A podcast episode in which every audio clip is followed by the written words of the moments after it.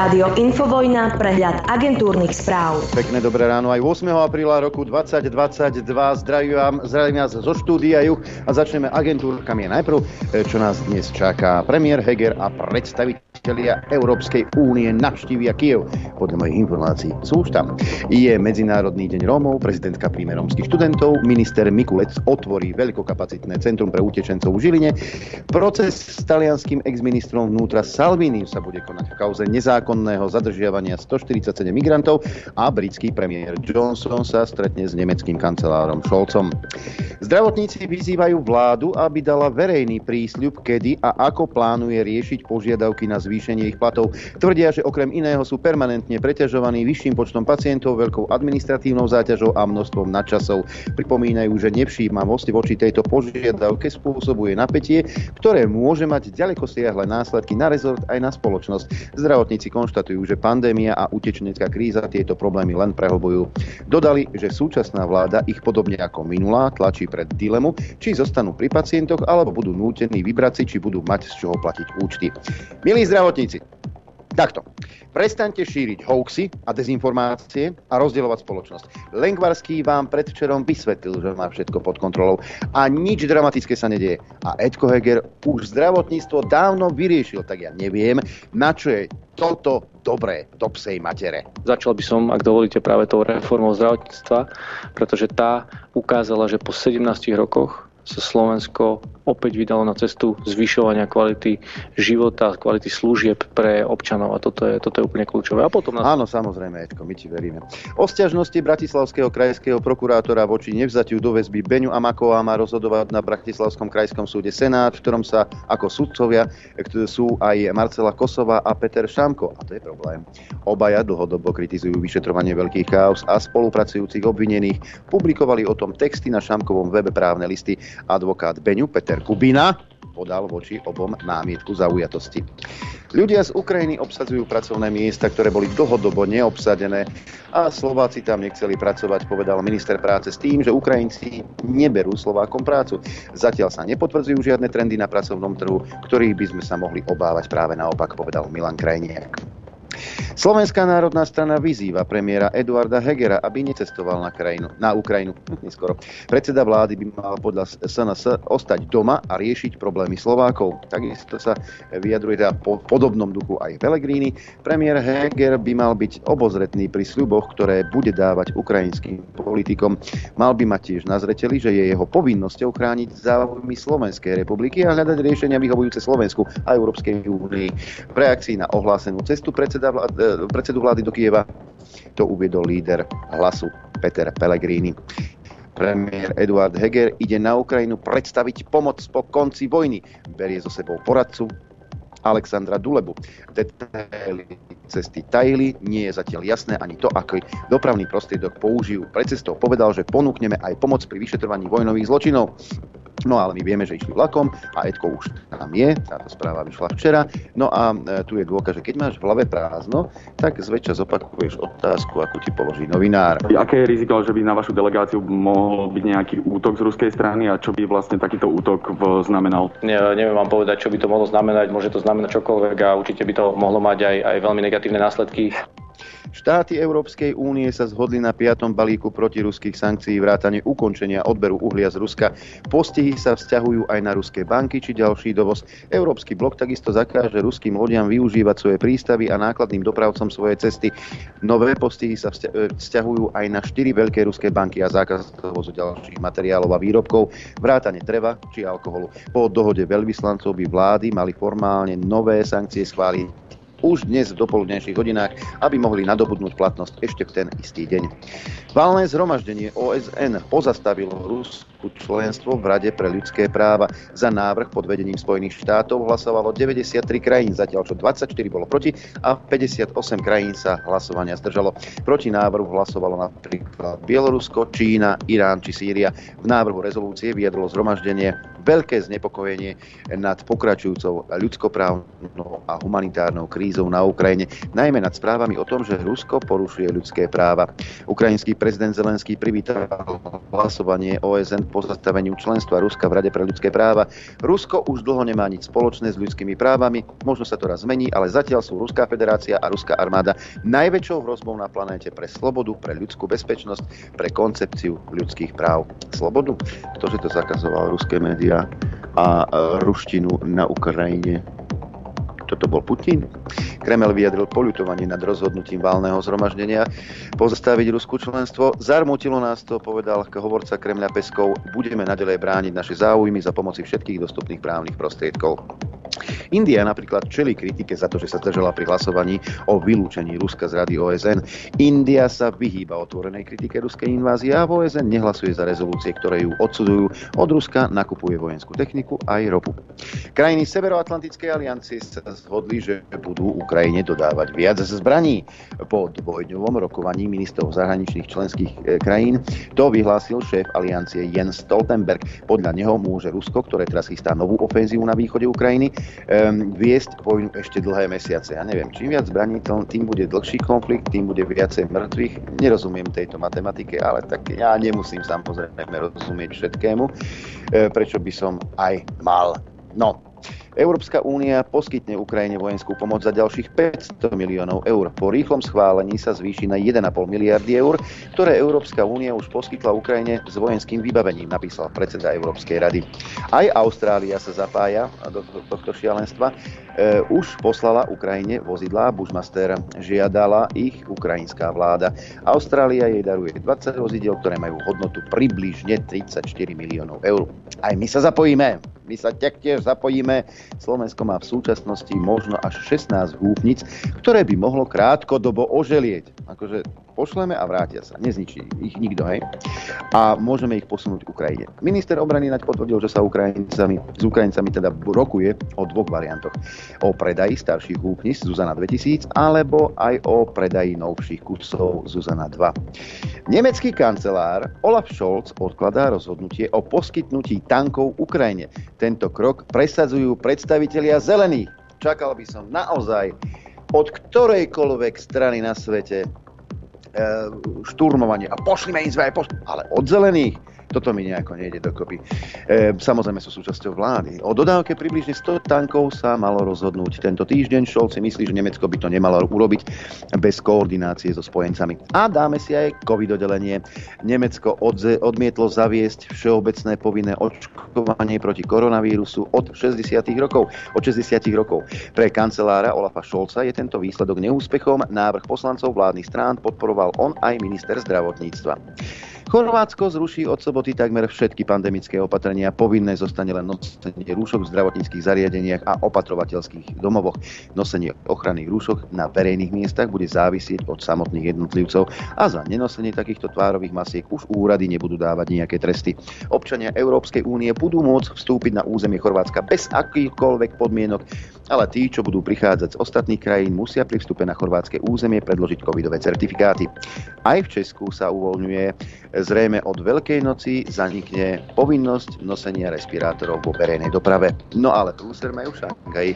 Tamojšie úrady rozdávajú ľuďom balíčky s produktami tradičnej čínskej medicíny, bylinkové prípravky a tabletky proti chrípke. Podľa úradov majú vyliečiť aj koronavírus. To je kravina. Všetci veľmi dobre vieme tu na Slovensku, všetci dobre vieme, že vakcína je liek.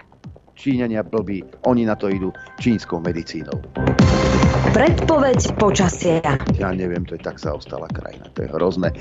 Tak toto vyzerá na Slovensku. Sem tam mraky, sem tam slniečko, také premenlivé počasie.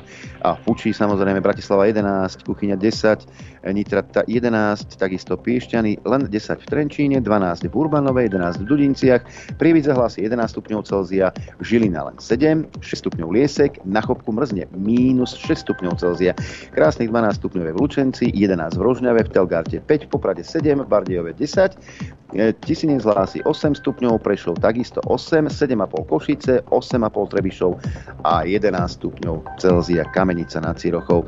Predpoveď počasia na dnes hovorí, že bude prevažne veľká, prechodne zmenšená oblačnosť, ojedinele k večeru na západe a v Žilinskom kraji na viacerých miestach dážď alebo prehánky, vo vyšších polohách sneženie. Najvyššia denná teplota vystúpi na 13 až 18 stupňov Celzia, v Žilinskom kraji a na Spiši 8 až 13, teplota na horách vo výške 1500 metrov 1 stupeň Celzia. Fúkať bude prevažne západný vietor, na juhozápade a pod Tatrami to bude 10 až 30 km za hodinu. V nárazoch 40, ojedinila až 65 km za hodinu. Na horách prudký vietor až výchrica. Takže ide víkend. Prečo by sa nemalo poschaziť počasie, že?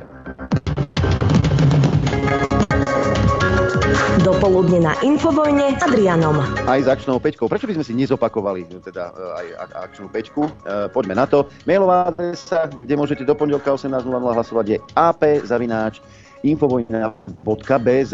Zvuk číslo 1, to ešte bol e, Béla Bugár, podpredseda Slovenského parlamentu.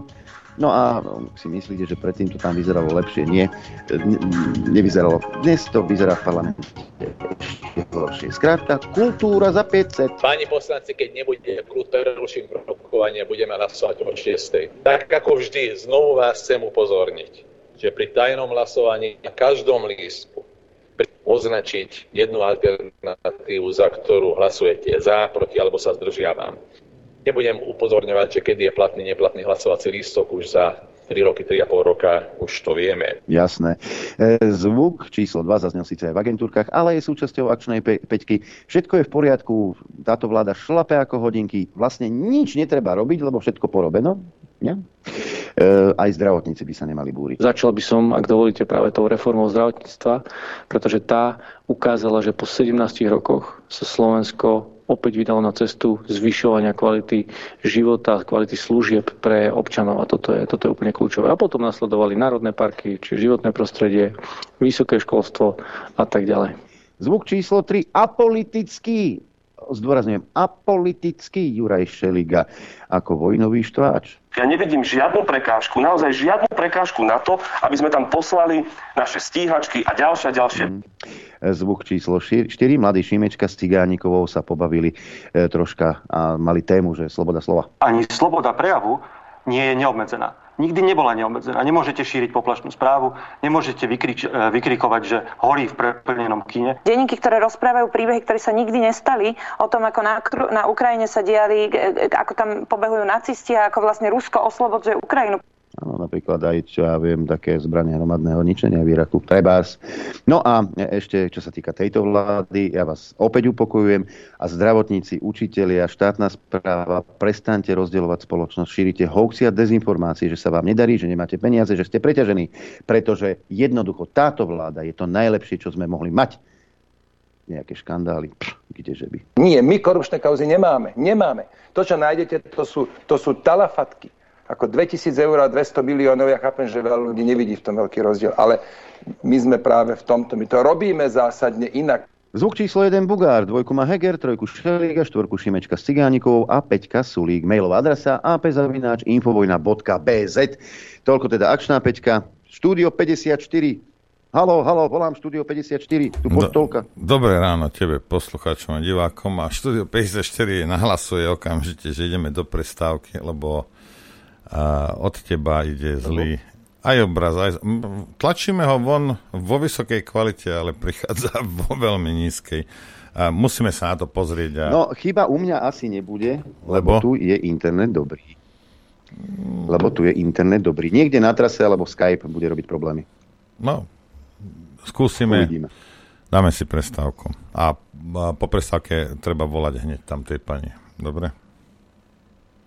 Chcete vedieť pravdu? My tiež. Počúvajte Rádio Infovojna. Dobré ráno všetkých. Už je to v poriadku? Dobré ráno. Už si, už si ostrý ako žiletka. Už je dobré. Poz... Víš, ako sa robí najlepšie PR? Pozri sa na tohto krásavca. Pozri sa na ne. Oh. Nepriestrelnú vestu bajetku, aj prilbu mu dali nejakú cyklistickú, či čo to má na hlave chuďatko, on je v ohrození. Zaujímavé je, že tie e, okná sú zatemnené. Hej. Nech si veľmi nedvíha ruky, že mu trafi niekto a pod pazuchu. Čo som chcel? Jednu informáciu uh, musím opraviť. Uh, samozrejme zo správ, lebo však pán Repčok vás zase zavádza. Ako vždy, ako vždy. Skutočná pravdivá informácia. Slovensko má 17 húfnic a nie 16. Hej. Aby ste mm. vedeli. Máme niekoho na telefóne? Máme niekoho na telefóne. Na telefóne je pani Judita Lašáková, pani magisterka. Judita má niečo na srdci. Judita, čo máš na srdci okrem šelestu, lásky k vlasti a dobra, dobro občanov? Dobré ráno. Dobré ráno všetkým, ahojte. Mám jednu prozbu, teda okrem toho šelestu, mám na srdci ešte aj jednu prozbu.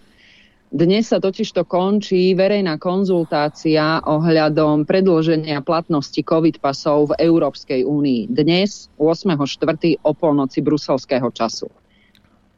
Už minule sme to spomínali a ja by som bola vďačná tým ľuďom, ktorí to ešte nevypísali a radi by to vypísali. Tam stačí jednu vetu napísať, že podľa toho, či súhlasia alebo nesúhlasia s tým, a odoslať späť, e, spätnú väzbu do Európskej komisie, pretože keď Európska komisia bude predkladať toto predlžovanie tých e, COVID pasov, tak e, bude nutné obhájiť aj pred poslancami prístup občanov.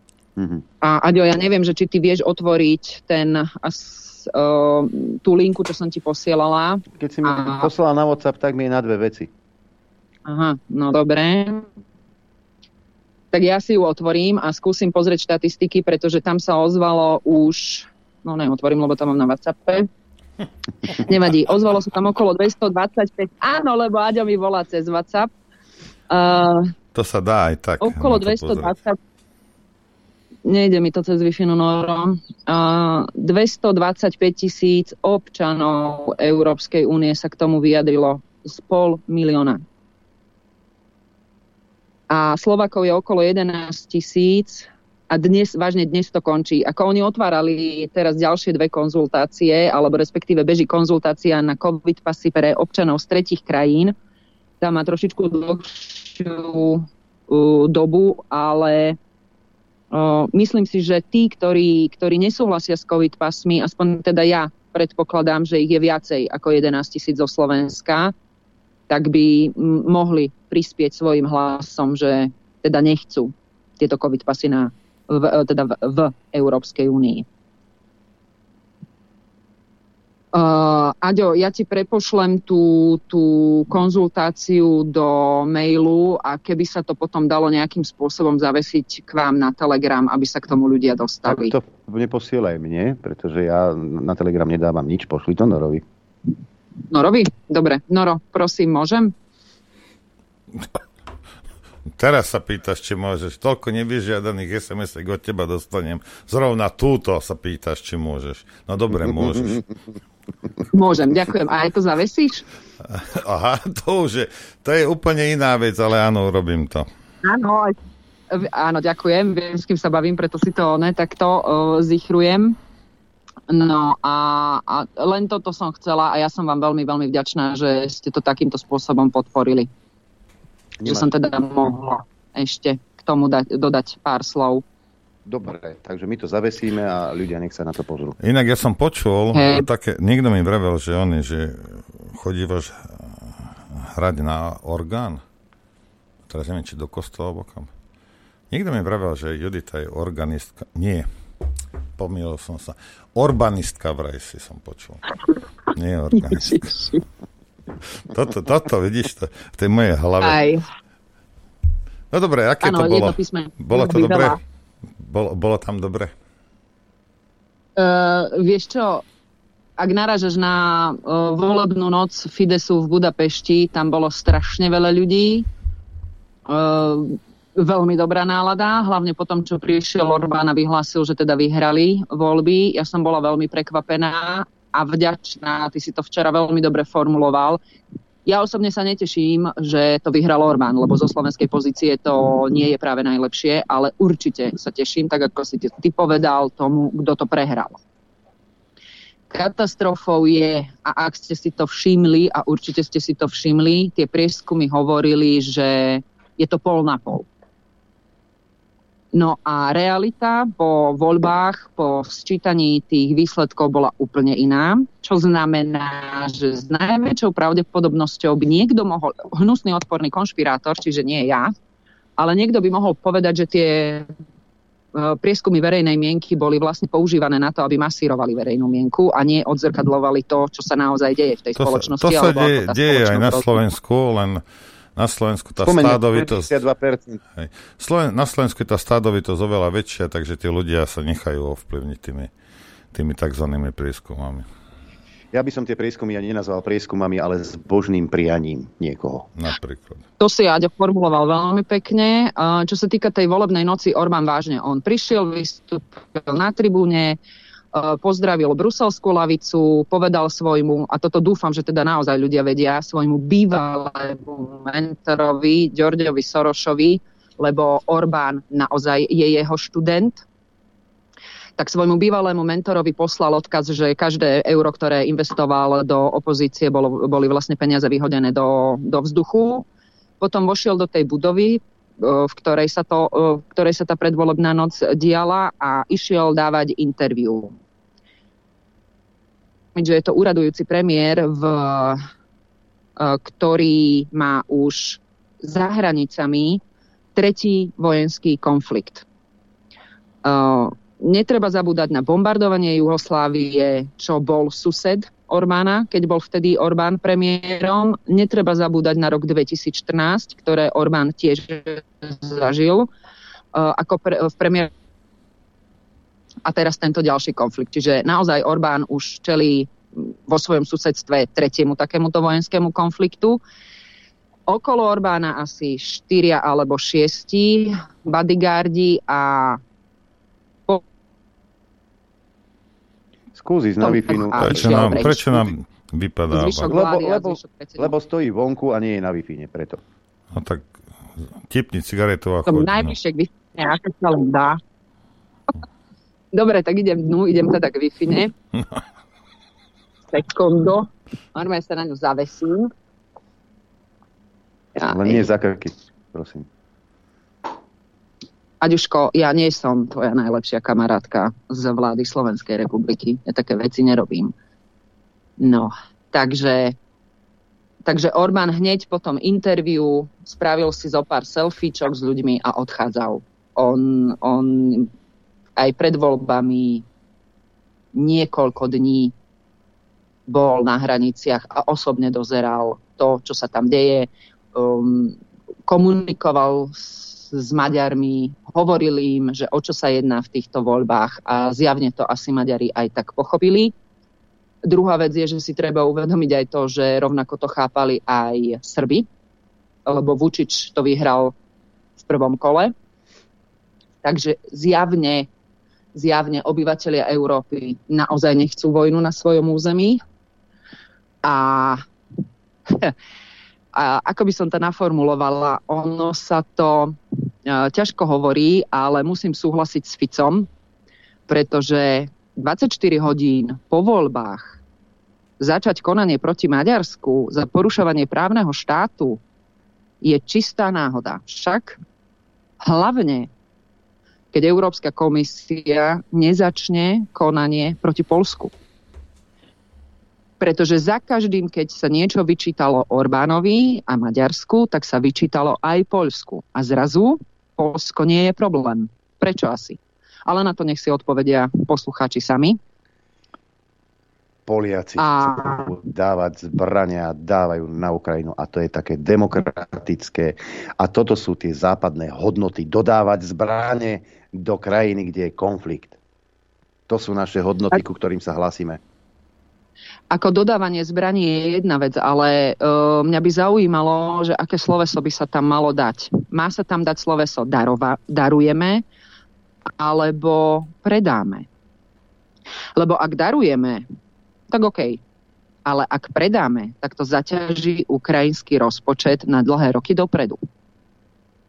A to budú musieť splácať Ukrajinci. Takže Uh, takéto tie silné reči o tom, ako my ideme podporovať mier na Ukrajine dodávkami zbraní, ešte nehovorí nič o tom, akým spôsobom sa my staviame k, k Ukrajincom a k ich budúcej generá- a budúcim generáciám tam. A neviem, určite ste postrehli, Merkelová sa vyjadrila a Merkelová povedala, že si stojí za svojím rozhodnutím z roku 2008, keď jednoducho neprijala Ukrajinu ako, na, ako kandidátsku krajinu do NATO. No tak ja neviem, Merkelová je aká je, ale myslím si, že ani jeden z našich politikov na Slovensku je nesiaha ani po členky. Tým, uh, samozrejme nechcem nejakú konšpiračnú teóriu teraz rozoberať, že Putin stratil nervy potom, ako Merkelová išla do dôchodku, ako jedna z mála političiek, ktorá s ním vedela viesť dialog, ale to hovorím, to sú vyslovene len konšpiračné teórie, ktoré by z časového hľadiska zapadali sami do seba. Ale áno, nie, nie, my vôbec. My šírime hoaxy, ale... to iné. Uh, vieš, čo ma prekvapilo? Uh, polku rodiny mám v Maďarsku a keď moja mama telefonovala s jednou uh, z, z našich obrovského množstva sesterníc, čo tam máme, tak ona si myslela, že ten odkaz, ktorý Orbán povedal na tej tribúne, že pozdravuje Ďuriho, tak si tá sesternica vyložila, ale však to bolo Ďurčáňovi, nie? Problém je, že Ďurčan je Ferenc. Takže tým niektorým Maďarom to ani nedošlo, že komu to Orbán odkazoval. Ale áno, je to zdrvujúce víťazstvo a myslím si, že toto boli posledné voľby, ktoré viedol Orbán ako líder strany a uvidíme, čo ešte Fides vymyslí. No ale neviem, či ste postrehli to, že už včera Orbán ponúkol Budapešť na mierové rokovania medzi Ukrajinou a Ruskom. To už bolo, to a Putin... bolo pred dvomi dňami, pred tromi. Alebo, no, no. Takže uh, Orbánovi ide o to, aby jeho ľudia mali čo jesť, aby jeho ľudia ne, neumierali od zimy. No a ostatní politici sa k tomu stávajú tak, ako sa stávajú. Neviem si to vysvetliť. Vážne si neviem vysvetliť to, že my teraz ideme ako Európska únia rušiť dodávky uhlia. Slovenskej republiky Zase zmizla. Nechcela uhlie. Stojím pri wi Uh-huh. Vymeň telefón. No, dobre. Ešte, nejak, ešte nejaká túžba z vašej Aj, to si necháme po 22. tej túžby. Áno, e, zaujímavé je, že uhlie kto najviac odoberal ruského uhlia z celkového toho objemu boli Nemci. E, to boli Nemci, tí zelení Nemci, Green Deal, Green Deal, ktorí odoberali až 50% z celkových dodávok uhlia z Ruska. Až 50%. To je ten nemecký Green Deal, o ktorom Neme- tu hovoríme. Nemecký Green Deal a hlavne Česká republika a Polsko si vybojovali, vybojovali výnimku, čo sa týka zastavenia tepelných elektrární na uhlie.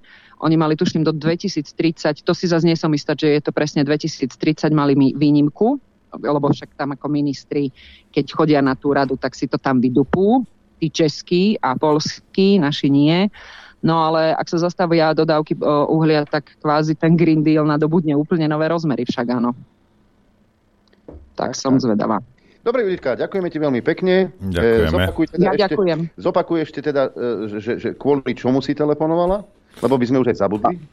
Áno, presne, takže ešte raz to zopakujem. 8.4., to je dnes o polnoci bruselského času, končí verejná konzultácia, ktorú musí reflektovať komisia o predlžení COVID pasov pre občanov Európskej únie a keď to teda už konečne zvládnem, tak to Aďovi pošlem, aby to mohol po prípade ukázať a Norovi to pošlem na Telegram, aby to mohol zavesiť. Takže poprosím všetkých, ktorí to ešte nevyplnili, aby, aby sa pripojili k tejto iniciatíve, či už tak, alebo onak závisí od toho, ako k tomu pristupujú.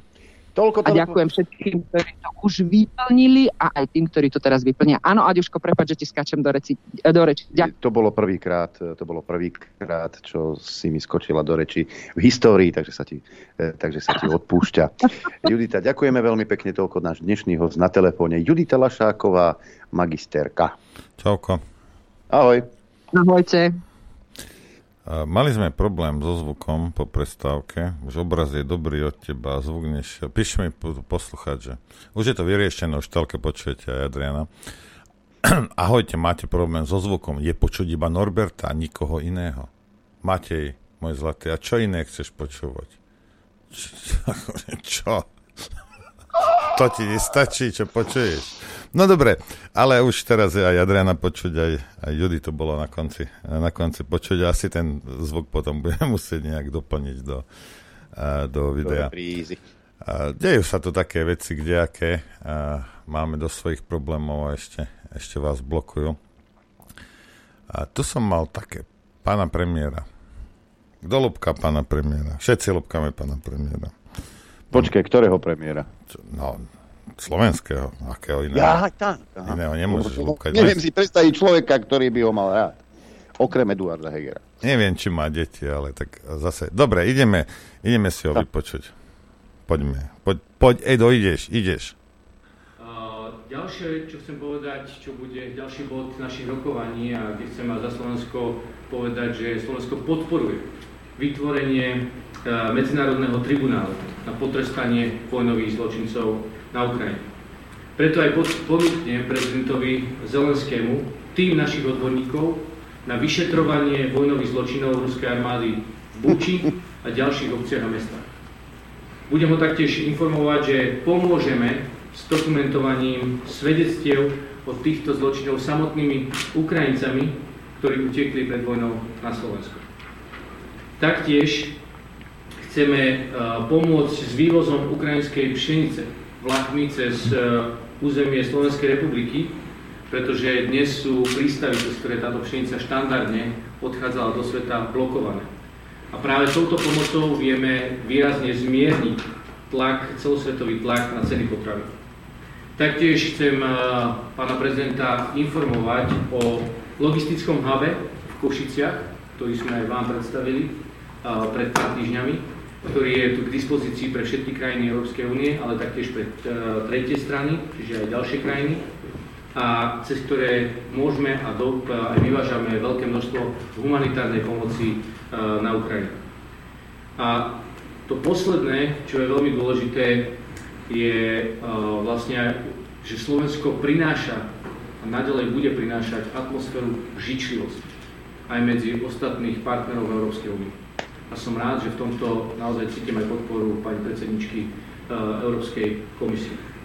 Na záver mi dovolte zopakovať a vyvrátiť e, tú myšlienku, ktorú tu sa snažia niektorí pretlačať, že naša pomoc Ukrajine ide na úkor nášho obyvateľstva.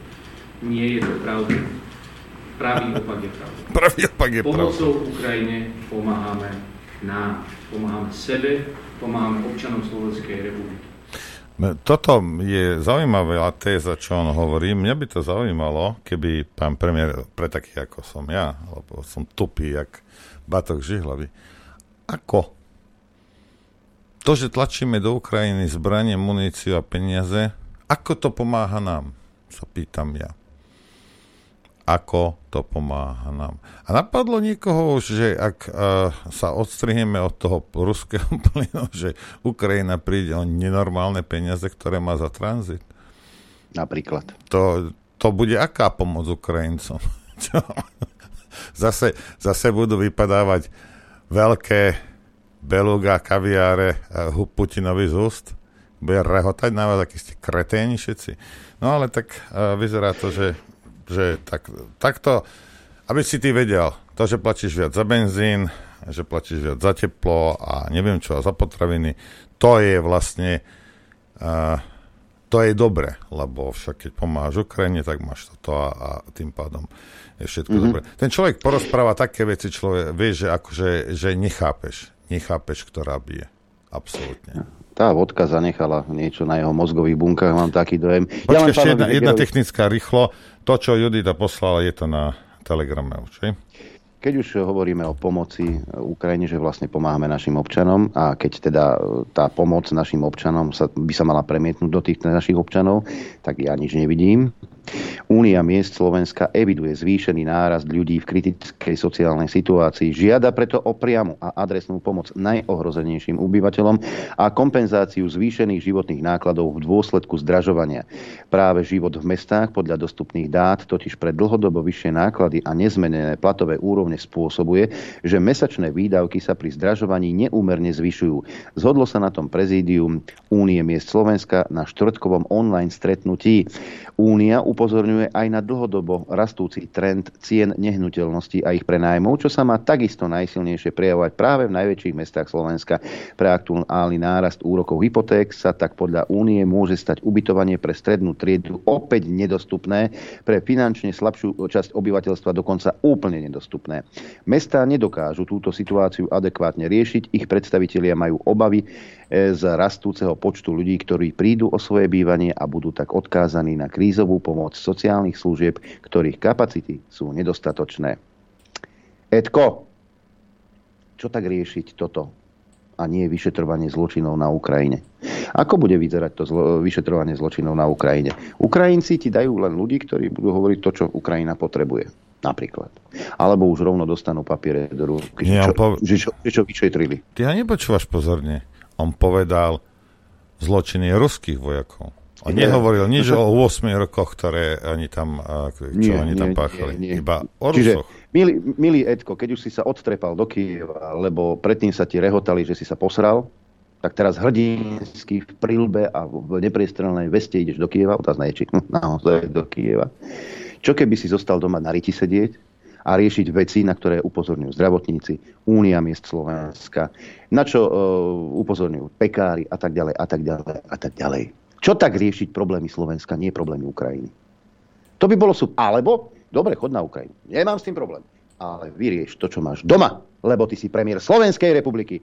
Tebe dali mandát, tebe, za teba hlasovali vo voľbách, aby si tu zo Slovenska niečo urobil. Vieš, môj milý zlatý, lenže evidentne ty o slovenských občanov záujem nemáš. Dokonca, ak si dobre pamätám, po nástupe vlády, kedy si prebral Matovič e, svoje e, poverovacie listiny, ako vtedy premiér, tak takto sníval.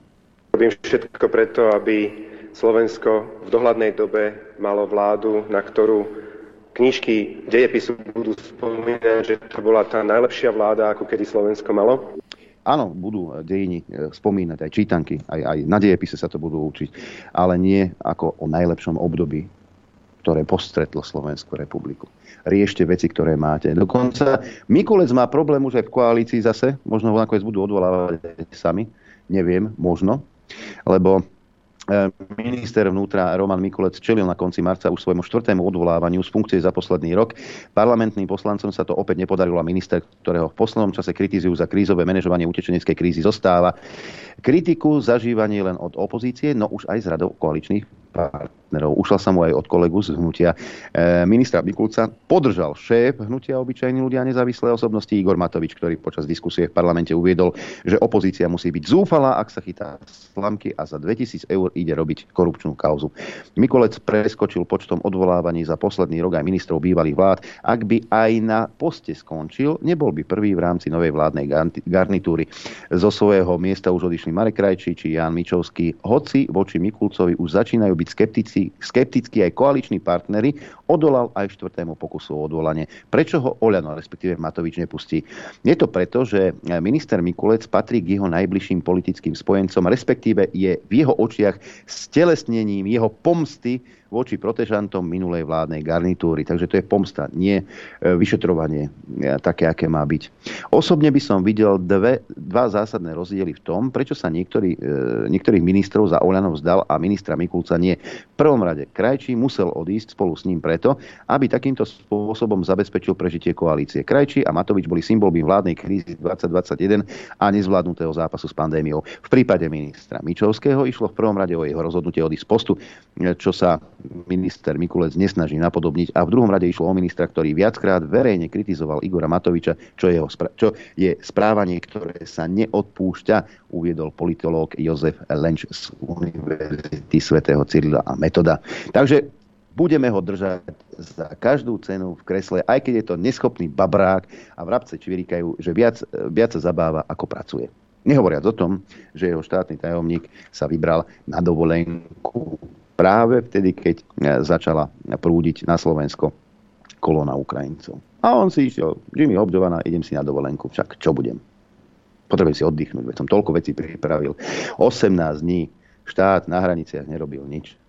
Toto je to kvalitné vedenie štátu. Pod vedením Hegera, teda Matoviča, lebo hlava je Matovič. Pod vedením Mikulca, a ďalších ministrov. Však dokonca sa už šepká o tom, že eurofondy pôjdu komplet do kytek, lebo Veronička je tak neschopná, ako len ona vie byť.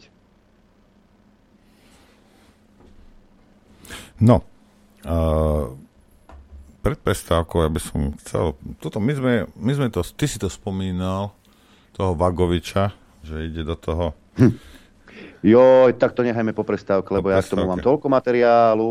Dobre, tak sa na to, sa, sa na to pozrieme potom, lebo o, ja nechápem, keď e, niekto hovorí, že konzervatívny denník postoj. To, oni si, to ako keď liberál hovorí, ja som liberálny, ale ty drž hubu, toto nemôžeš, do basy, to buch, buch, buch, buch. Rozumieš, jak, jak ten najväčší, najväčší tyran, ale bude hovoriť sa, že je liberál. No a títo o sebe hovoria, že sú, mm-hmm. že sú konzervatívni.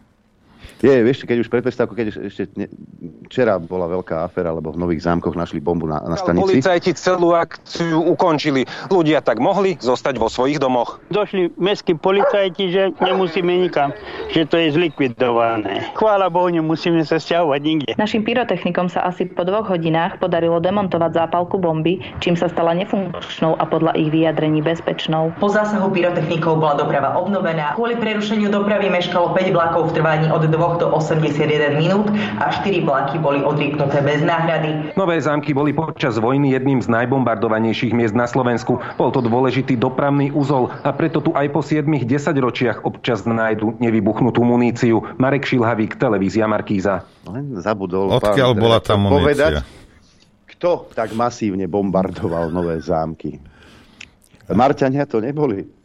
Ani Nemci, si predstav, dokonca ani Rusi, ale boli to Američania ktorí masívne bombardovali nové zámky. A tak vieš, museli teraz, čo, čo ten bombový expert musel zavolať na ambasádu, tým museli domov zavolať, nech niekto pošle nejaké, nejaké pa, papiere, nejaké schémy tej bomby a potom to. No, čo už. Ja viem, ja viem, Červená armáda bola tá najhoršia a našťastie teda nás udatní Američania oslobodili. Som si myslel, že už teda to nebude, ale začala sa písať začali sa písať nové dediny. Dobre, takže dáme si, dáme si prestávku a potom urobíme taký, taký dlhší vstup. Hej, mám tam, mám, tam, mám tam jeden taký 16-minútový zvuk a bol by som rád, keby zaznel celý, lebo to len dokazuje to, ako médiá, tie, ktoré ťa presviečajú o tom, že sú jediné pravdivé, fungujú. Vedieť pravdu? My tiež. My tiež. Počúvajte Rádio Infovojna. Dobré ráno, všetci zmetení. Dobré ráno. Prichádza segment, v ktorom uh, mnohých vytočím, mnohým sa nebude páčiť, čo, čo budú počuť aj z jednej, aj z druhej strany, ale prezradím vám niečo, čo možno o mne neviete. Je mi to jedno. Aj. Ja si poviem svoj názor a vy môžete mať svoj názor. Ja vás za vás nebudem odsudzovať a vy ma za môj môžete, lebo mne je to jedno. Takže Toľko k tomu. Adrianko, čo sa teda deje v tej sfére, no, sfére žurnalistiky mainstreamovej? Hej, hej, myslím si, že tvoja kamarátka nad tým pozorne drží e, prst, Kernová, či jak sa volá. Aj robila s Hanosom e, rozhovor, alebo čo nie, také. No, ale ide o to, že Dag Daniš prečo som odišiel z aktualít, e, tuším to bolo v roku 2020 a, a išiel pracovať do konzervatívneho denníka Postoj. Ja by som očakával, že konzervatívny denník postoj, ktorý sa profiluje tým, že teda hovorí len pravdu a teda dohľadáva si zdroje a podobne, tak podobne sa bude chovať aj k svojim, k svojim zamestnancom alebo k svojim novinárom a tak ďalej. Dag Daniš, ako už iste viete, skončil v konzervatívnom denníku postoj a napísal k tomu toto. Priateľia, Asi by som mal aj na tomto mieste napísať pár slov k svojmu odchodu z redakcie denníka Postoj.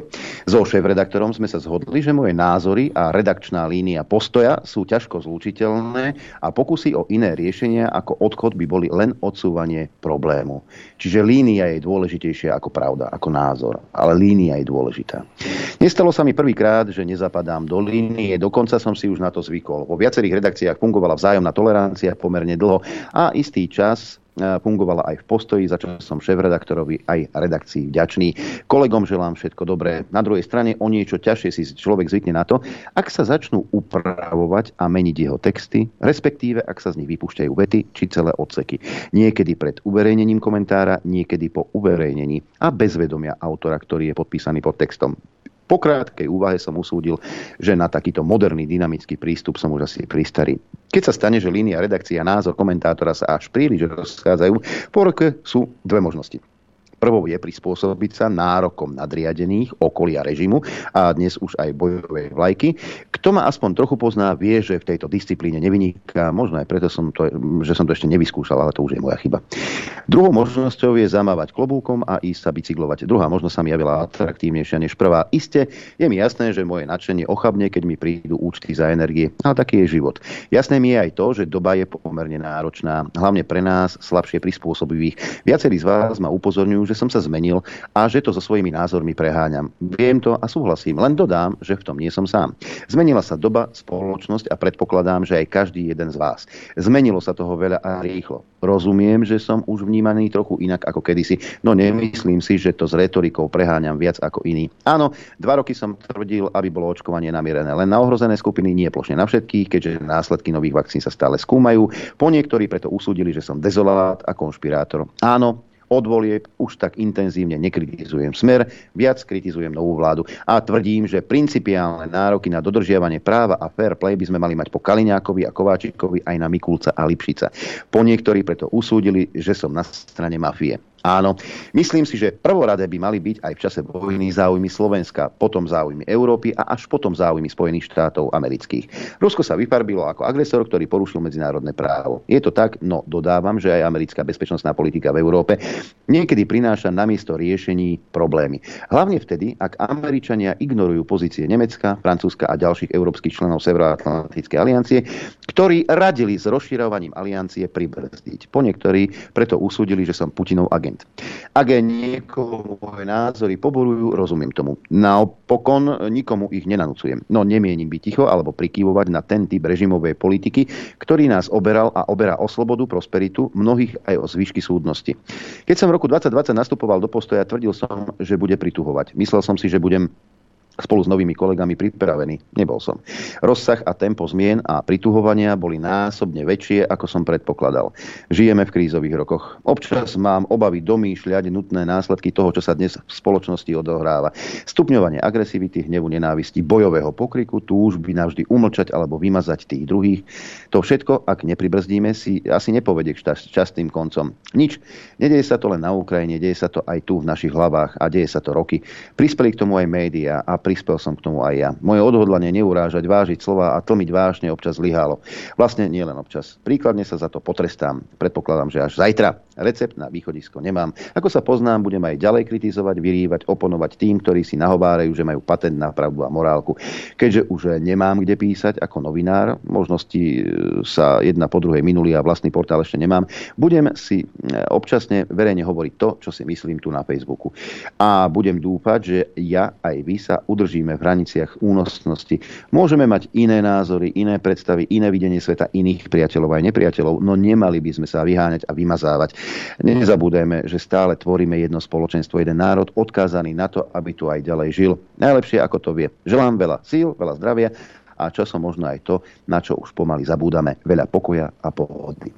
Čiže Dag Daniš so svojimi príspevkami e, dráždil líniu, v ktorej sa má držať postoj, čo je obhajoba Lipšica napríklad, len tak mimochodom.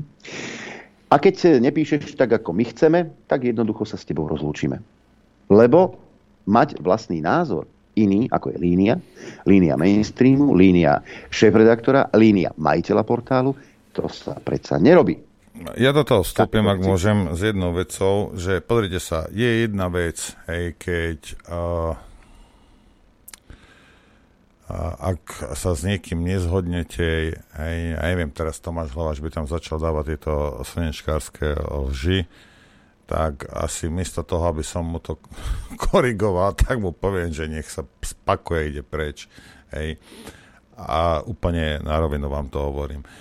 A to, že sa nezhodnú, alebo niečo sa niekomu nepáči, alebo niekto trčí Lepšicovi zo zadku, alebo americkej ambasáde, alebo niekto, že si hovorí, že je konzervatívny a popri tom je to lavicový bolševik, že až to boli, je jedna vec. Druhá vec je, ak niečo napíšete a pod to sa podpíšete, váš ksicht, vaše meno je známe po celom Slovensku a niekto si dovolí mírnik zdiernik do toho zasiahnuť, alebo to vyjde von a keď to vyjde von, tak potom z toho ešte cenzurujú. No toto je, toto je choré. Toto dokáže naozaj iba bolševik. Hej? Nikto iný. A možno ešte náckovia. Hej? Rozumiete, toto je na tomto najhoršie. Oni mu mali povedať, že podri sa, my lúbkame Lipšica, my, nám sa páči, že táto vláda porušuje zákony, ústavu, medzinárodné dohody, že sú to zločinci, my sme s nimi, ty sa snažíš byť objektívny, debilko, no tak choď preč. Hej. Toto mali urobiť a toto by bolo férové. Nie hrabať mu do jeho práce a cenzurovať ju bez jeho vedomia. Rozumiete? Toto, ja viem, že sa to deje v iných mainstreamových médiách, ale on si nehovorí, že si konzervatívny. Anus, však. Prečo klameš? Na Slovensku toto je, eh, Fico sa profiluje do nejakej, do nejakej lavicovej strany a tí ostatní sú akože pravicoví, hej, teraz Olano je zrazu konzervatívne alebo čo a kresťanské. Počúvaj, keby si Heger bol kresťan, tak nemôže robiť to, čo robí keby bol naozaj s tým kresťanom. Lebo je taký istý ako Fero. Hej? A títo, čo trčia zo zadku Ferovi, mne to bude vybusovať. No ale Fero povedal toto a toto. Áno, ale povedal aj iné veci. Ja keď ťa 9 krát pohľadkám a raz ti šlahnem bezbovkou po rypáku, o čom budeš rozprávať? Aký som nežný? Máte tam manuál. Fero sa má niečoho držať. A nie, že občas niečo povie, čo je v manuále a vy ste z toho celý šťastní. Uú, aký super pápež to je. Hej. Tu máte lavicu, kvázi, ja by som to nazval stred, čo sú Ficovci a títo okolo nich. A potom máte ultralavicu. A to je všetko ostatné. Hej. A potom sú, potom sú títo napravo, čo sú uh, Kotleba, republika, neviem čo. A ja ich nebudem nazývať ultrapravicovými, lebo nie sú. Hej. Ultrapravičiar vyzerá úplne inak. Hej. Ale tí sú viac doprava, hej, a tvrdia, že sú národní a to je zase úplne iná, iná a, téma. Hej. Ale na Slovensku, viete, lebo všade vo svete je známe, že slnečkári sú lavičiari, lebo sú. Len na Slovensku sa to furt pripisovalo pravice, lebo niekto, niekto zjednodušil Slovákom pohľad na svet a že a my sme pravičiari, my sme proamerickí. Nie ste lavičiari, ste ultralavičiari. Hej, ultralavičiari, ktorí absolútne, ale absolútne nemajú žiadne cítenie, a sociálne cítenie alebo cítenie so svojím národom. Taká je realita. Hej. Tak, ja viem, že tie tie pojmy a dojmy a neviem čo o ľudí môže míliť. Hej. Ale keď niekde o sebe napíše, že je konzervatívny, alebo Lipšic je konzervatívny, lebo bol v KDH, čo? To je asi, to ako stranická knižka ťa, z teba robí konzervatívny. Hej, alebo Naď, Naď je teraz lavicový, lebo bol v smere. Čo? To naozaj. ako, rozumiete, veď, ako, veď sa nad tým zamyslite títo ľudia, to nie len tak, aby, aby ty si mal nejakú predstavu, mal, sa, mal si sa o čom dohadovať a hádať na Facebooku. Aj tak si robia svoje. Tak potom, keď e, obhajuješ Lipšica, e, tak potom, e, keď si konzervatívny, potom je konzervatívna aj Monika Tódová. Pretože uvedomme si, že jemu sa za minútu zmenil život. Proste to do dopravnou nehodou, pretože mu opitý chodec e, vošiel do cesty, odišiel o niečo rýchlejšie, nevšimol si ho, zrazil ho, ten chodec zomrel. E, to je niečo, čo sa môže stať každému z nás. Vyvodil veľkú zodpovednosť, odišiel z politiky, e, zamestnal sa ako advokát v právnej kancelárii Dentons, ktorá má ako klienta aj finančnú skupinu Penta. A nebuďme naivní a nemyslíme si, že mu Jaroslav Haščák neponúkol že ho bude zastupovať aj v samotnej kauze Gorila za obrovské milióny eur. Som si istá, že k takejto ponuke došlo. Ale Lipšic opäť si radšej vybral tú, tú morálnejšiu cestu. Áno, Je. zastupuje Pentu v prípade Mekomu, kde je ale tá Penta poškodená. A naozaj je poškodená. Ako ten Foriš, to je, to je jeden vydierač, bývalý spravodajský dôstojník, nedôveryhodný. Čiže tam jemu nie je čo vyčítať.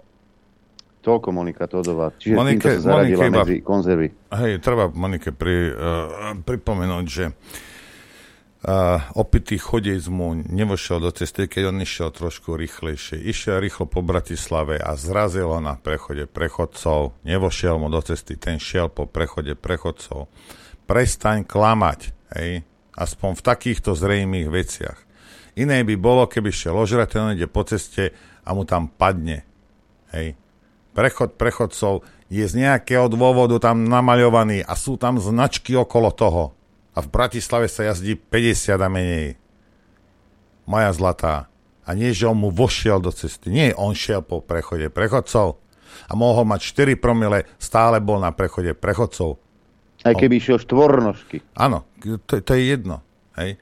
Keby ho zrazil ožraté a nevie, ide ožratý na bicykle a, a po ceste a mu tam, mu tam padne pod kolesa, OK, v poriadku. Ale toto nebola tá situácia. Ten chlap šiel po prechode prechodcov. V Bratislave sa bavíme. Nie na diálnici? Nie. A dobre. Nie. No, konec koncov tie médiá ako píšu, tak ako píšu, tak ako si želá majiteľ, tak ako si želá uh, šéf-redaktor, ktorý sa zodpoveda majiteľovi a vlastne aj pán Haščák vysvetlil, prečo vstúpil do mediálneho sveta. Eh, Ja osobne sa pokladám a aj moji partneri v rámci Penty sa pokladáme za uh, predstaviteľov myšlen, myšlienkového prúdu, ktorý by sa dal voľne nazvať liberálny kapitalizmus. A tieto hodnoty, ktoré súvisia s liberálnym kapitalizmom, chceme uh, vlastne uh, podporovať a oni po našom vstupe do médií, opäť ten materiál je verejne dostupný, sme tieto hodnoty aj komunikovali aj na vyd- vydavateľa, aj na, na, na jednotlivé redakcie, sú obsiahnuté a sú súčasťou etického kódexu uh, nášho vydavateľa a všetkých našich uh, redakcií. Liberálny kapitalizmus, pán Haščák, nie je hodnota. Liberálny kapitalizmus je dobrý pre takých, ako ste vy, Jarko môj zlatý. Hodnota je niečo, čo je v prospech väčšiny ľudí. Liberálny kapitalizmus nie je hodnota pre väčšinu ľudí, pre Boha živého. Hej. A teraz zase, toto budú, a, a teraz nejaký hlúpy Slovák, sú, uh, liberálny kapitalizmus, to, to sú hodnoty. Riťpalovu sú to hodnoty.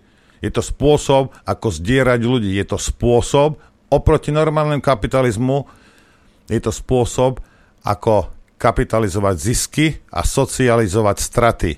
To je liberálny kapitalizmus. Keď sa mi nedarí, všetci to zaplatíte. Keď niečo poserem, všetci to zaplatíte. Keď sa mi darí, nič nedostanete, všetko je moje. Toto je liberálny kapitalizmus. Aké to má hodnoty? Možno pre Haščáka to má hodnotu, vej, ale to nemá žiadne hodnoty. Nič. Socializácia strát a kapitalizácia ziskov je svinstvo, nie je hodnota. Budem citovať opäť Eduarda Chmelára z portálu časopis Argument. Ak sa chceme dopátrať k pravde, nemôžeme posudzovať udalosti bez kontextu a diskutovať o nich bez širších súvislostí. Zúžiť debatu na čierno-biele videnie problému je vždy propagandistický zámer s cieľom zakryť závažné skutočnosti alebo odvrátiť od nich pozornosť. Súhlasím s bývalým českým prezidentom Václavom Klausom, ktorý povedal, že Putinovo hlúpe rozhodnutie dalo progresívcom krídla. Čo robili potichu, robia teraz otvorene. Len by som pritom použil politologicky presnejší slovník a hovoril skôr o extrémnych centristoch. Z tohto hľadiska treba vojnu na Ukrajine považovať za významný a veľmi nebezpečný medzník, nielen geo- geopolitický. V situácii, keď sa akékoľvek pochybovanie, otázky a pripomínanie nepríjemných skutočností označuje za zľahčovanie vojny, treba byť naozaj v strehu. Sme svedkami postupnej zmeny režimu na autora- autoritatívny a ak nechceme jedného dňa sa prebudiť v diktatúre, musíme tieto zámery odhaľovať a upozorňovať na ne. Keď spoluzakladateľ denníka N. Tomáš Bela moralizuje, že je našou povinnosťou neodvracať zrak od mŕtvych ukrajinských detí, tak jednoducho nemôžem robiť nič iné, ako pripomenúť mu, že ako editor denníka SME počas vojny v Iraku ten zrak odvracal pravidelne. Pochopte, za, že takýmto ľuďom nemôžem uveriť, keď kvília nad zbombardovanou nemocnicou na Ukrajine, ak ich nechalo chladnými 30 zbombardovaných nemocníc, 300 zničených škôl a 2500 mŕtvych civilistov počas bombardovania Jugoslávie sily, silami Severoatlantickej aliancie. Alebo dokonca cynicky tvrdia, ako poslanec Osusky, že Srby si to zaslúžili. Lebo ak dnes práve ľudia ako Tomáš Bela kážu, že vraj normálny človek sa na, na to nedokáže pozerať bez toho, aby ho nepremohla nenávisť voči každému Rusovi, ktorý práve teraz nesedí vo vezení za protesty proti vojne, tak im treba veľmi rázne odpovedať. Nie, toto nie je normálne. Normálny človek si nelieči komplexy na kolektívnej nenávisti voči jednému národu. Normálny človek odsuduje všetky vojny, každé násilie, akékoľvek porušovanie medzinárodného práva, lenže to zatiaľ robia len málo ktorý z nás. A práve toto musíme pochopiť. Presadzuje sa tu taká falošná myšlienková skratka, akú použil e, napríklad generál Pavel vo svojom statuse, v ktorom napísal. Stráty v konfliktoch sú nevyhnutné. Civilizovaná zem, e, krajina dôsledne minimalizuje tie civilné. Barbarské režimy plánovito útočia na civilné ciele, nielen zabíjajú, ale aj popravujú spútaných civilistov, znásilňujú, rabujú, vypalujú. Rusko je barbarskou krajinou. To je nielen neskutočne hlúpa demagógia, to je priamo lož, ktorá nabáda k milnému obrazu, že ruská agresia je bezprecedentná. Žiaľ nie je. Ak sa nechceme klamať, ak chceme pochopiť pravdu, musíme pátrať po súvislostiach. Pamätáte si ešte na ten beštiálny masaker v irackej Falúdži v novembri 2004? Americké jednotky tam povraždili desiatky, možno stovky civilistov, strieľali do neozbrojeného davu, strieľali do ľudí, ktorí sa usilovali v panike preplávať rieku, zrovnali zo zemou tisíce obytných budov, Desiatky škôl a moslimských svetíň použili zakázané zbrane ako biely fosfor a napriek tomu, že sa rozšíril hlad a nedostatok vody, znemožnili červenému polmesiacu vstup do obklúčeného mesta. V masovom hrobe našli desiatky tiel, tiel civilistov, so zaviazanými očami a nohami, zastrelenými do odzadu. Za vinníka bola označovaná americká armáda. Všetky tieto zločiny zaznamenala organizácia Human Rights Watch, i známy novinár George Monibot. Na Slovensku o nich médiá prevažne mlčali a keď som ich spomenul vo vtedajšej relácii slovenskej televízie pod lampou, pozerali na mňa, ako keby som hovoril o neznámej planéte. Alebo si spomente na zbombardovanie nemocnice lekárov bez hraníc v afgástskom meste Kandus. To nebolo tak dávno, 1. oktobra 2015 vzdušné sily Spojených štátov zavraždili pri nálete 42 ľudí. To je viac obetí, ako bolo doteraz všetkých úmyselných i neúmyselných útokov na ukrajinské nemocnice. O vraždení palestínskeho obyvateľstva by sme mohli napísať knihu, ale jedna vec by bolo dobre, keby si pripomenieme.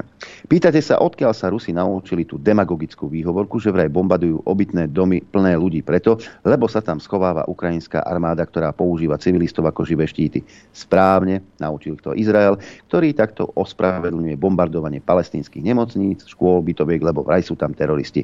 Desiatky vojen a vždy je to rovnaké. Pochopte, že takto sa nikam nedostaneme. Buď ste proti vojne z princípu, alebo sledujete úplne iné ciele ako mierové. Pre preto tak veľa ľudí nechápe pápeža Františka, ktorý sa chytá za hlavu ak v tejto situácii niekto navrhuje ešte viac zbrojenia, ešte viac sankcií a ešte tvrdšie protiútoky. Musíme raz a navždy skoncovať so systémom vojen a obnoviť medzinárodný poriadok založením nového systému. Ten starý sa rozpadol na kusy. Aj vďaka takým, ktorí podporovali odtrhnutie Kosova, ale jačali pri odtrhnutí Krymu. Tam sa začal rúcať svetový poriadok nie na Ukrajine. Ani náhodou sa na tom podielali aj europoslanci ako Šimečka a Bilčík a ostatní, ktorí v marci minulého roka hlasovali za rezolúciu Európskeho parlamentu, ktorá vyzýva Slovensko na uznanie nezávislého Kosova. Čiže konajú proti štátnym záujmom Slovenskej republiky. Preto sú teraz takí agresívni. Týmto ľuďom neprekáža ani vojna, ani zabíjanie, ani mŕtve deti. Prekáža im Rusko. A voči nemu sú schopní použiť čokoľvek. Dnes tú nenávisť už nemusia skrývať, dnes sa pri likvidácii demokracie nemusia pretvarovať, že sú za slušné Slovensko. Dnes sa toto ich agresívne správanie stáva normou, za ktorú sa môže skryť čokoľvek. Z podobného dôvodu preto z podobného dôvodu, prečo neverím ľuďom, ktorí v sebe objavili rozhorčenie nad vojnovými zločinmi len posledný mesiac, som veľmi opatrný pri hodnotení takých udalostí, aké sa stali v ukrajinskom meste Buča. Ukrajinská propaganda začala i hneď kričať, že je to nová Srebrenica. No, mne to tiež pripomenulo incident v jednej obci bývalej Jugoslávie a tá sa volala Račak. V tejto kosovskej dedine našli 15. januára 1999 mŕtve tela 45 ľudí v civilných šatách. Albánci obvinili z masakru Srbov. Srbská strana to však rázne odmietla a tvrdila, že sú to mŕtvi bojovníci kosovskej teroristickej organizácie UCK, ktorý, ktorých obliekli do civilných šiat a naviezli na jedno miesto, aby vyvolali dojem hromadnej popravy. A hoci aj dvaja francúzskí novinári potvrdili, že s telami sa manipulovalo, incident v Račaku poslúžil Američanom ako kasus belli. Dôvod útoku na Jugosláviu. Nemôžem tvrdiť, že incident v Buči je to isté, ale mám dosť skúseností na to, aby som nerobil predčasné závery. V tomto prípade môžeme volať len po dôkladnom vyšetrení tohto strašného zločinu. O tom, že je Rusko v tejto vojne agresorom, nemôže byť žiadnych pochyb. Ale vo vojnách páchajú zverstva nielen agresory a my stále nemáme dosť informácií na to, aby sme spolahlivo mohli opísať, čo sa tam stalo. Bez e, dostatočných, pardon, to, čo robíme, je úplne choré. Je to samovražda štátu v priamom prenose. Nechceme financovať vojnu ruského diktátora, tak budeme financovať americké šialené zbrojenie a krvavé režimy v arabskom svete. Spojené štáty sa správajú ako svetový upír. Vysávajú energiu celého sveta tým, že ho nútia obchodovať v dolároch. Takto držia pod kontrolou režimy obchodníkov na celej planéte. Je dôležité aspoň vedieť, o čo hrá na tejto nebezpečnej geopolitickej šachovnici Slovensko. V našom malom kúsku sveta nepôjde pri súčasných pohyboch e, o nič iné, ako o to, či Slovensko zostane na mape. Krach štátu s takýmto stavom verejných financií je v prípade odstavenia ruských dodávok energií takmer istý. Na konci tohto scenára bude v tom lepšom prípade dlhodo, dlhodobá recesia, v tom horšom strata majetkov, strata identity, strata akejkoľvek manévrovacej schopnosti a pád do obdobia o storočie dozadu. Čoraz častejšie rozmýšľam nad tým, že Slovensku, ale v širšom meradle aj Európe, už pomôže iba revolúcia. Revolúcia, ktorej sa desím, lebo ako historik viem, aké nepredvídateľné následky prináša, ale ktorá je nevyhnutá, ak chceme rozpliesť toto klopko nezmyselných, neefektívnych a nespravodlivých vzťahov, ktoré nás ťahujú do zásoby. No, toľko Eduard Chmelár. Ale ty, Noro, ak ty nemáš ten správny názor, tak a môžeš byť aj minister hospodárstva, môže sa ti stať, že um, ťa Kovačič Hanzelová rozcupuje na cucky. Kúkaj. Hypercitlivosť slovenských médií, túto, túto, jak sa to všetci začínajú strašne zavzdušňovať a prípada mi to ako výrazné obmedzenie slobody slova, lebo človek povie trošku niečo vedľa, tak nie sú tu všetci na vetvách, tak OK. Niektoré veci teda budem hovoriť inak, budem to hovoriť tak, ako si želajú teda naše mainstreamové médiá. Pán to teraz nemyslíte vážne. Však vás použili tento výrok aj rúske propagandistické médiá. Poliaci hovorili, že ste skočili na let Putinovi. Toto ja nie je žiadne obmedzovanie tom, slobody ja vám slova. hovorím o tom, čo je nevy... K tomu Adam ani nie je čo dodať. Zaujímavé je, Máš vlastný že, názor a... že im povieš, čo robia a to, toto je Ficovi potom, alebo Blahojeviči a sú, kamaráde, sú na, na zadných. Toto nie je pravda, my sme za slobodu slova. Nie, ty si za slobodu svojich, svojich, svojej propagandy. Ty nie si za slobodu uh, slova. Len tak mimochodom, uh, pamätáme si uh, aj Irak, pamätáme si Vietnam, čo tam vyvádzali americké vojska, že vraždili celé dediny. Používali orange, používali, uh, používali zakázané, napalm používali boli e, Spojené štáty americké vylúčené z, z Rady pre ľudské práva? Len tak mimochodom, takto vyzerá šírenie americkej demokracie. Come on, fire! Keep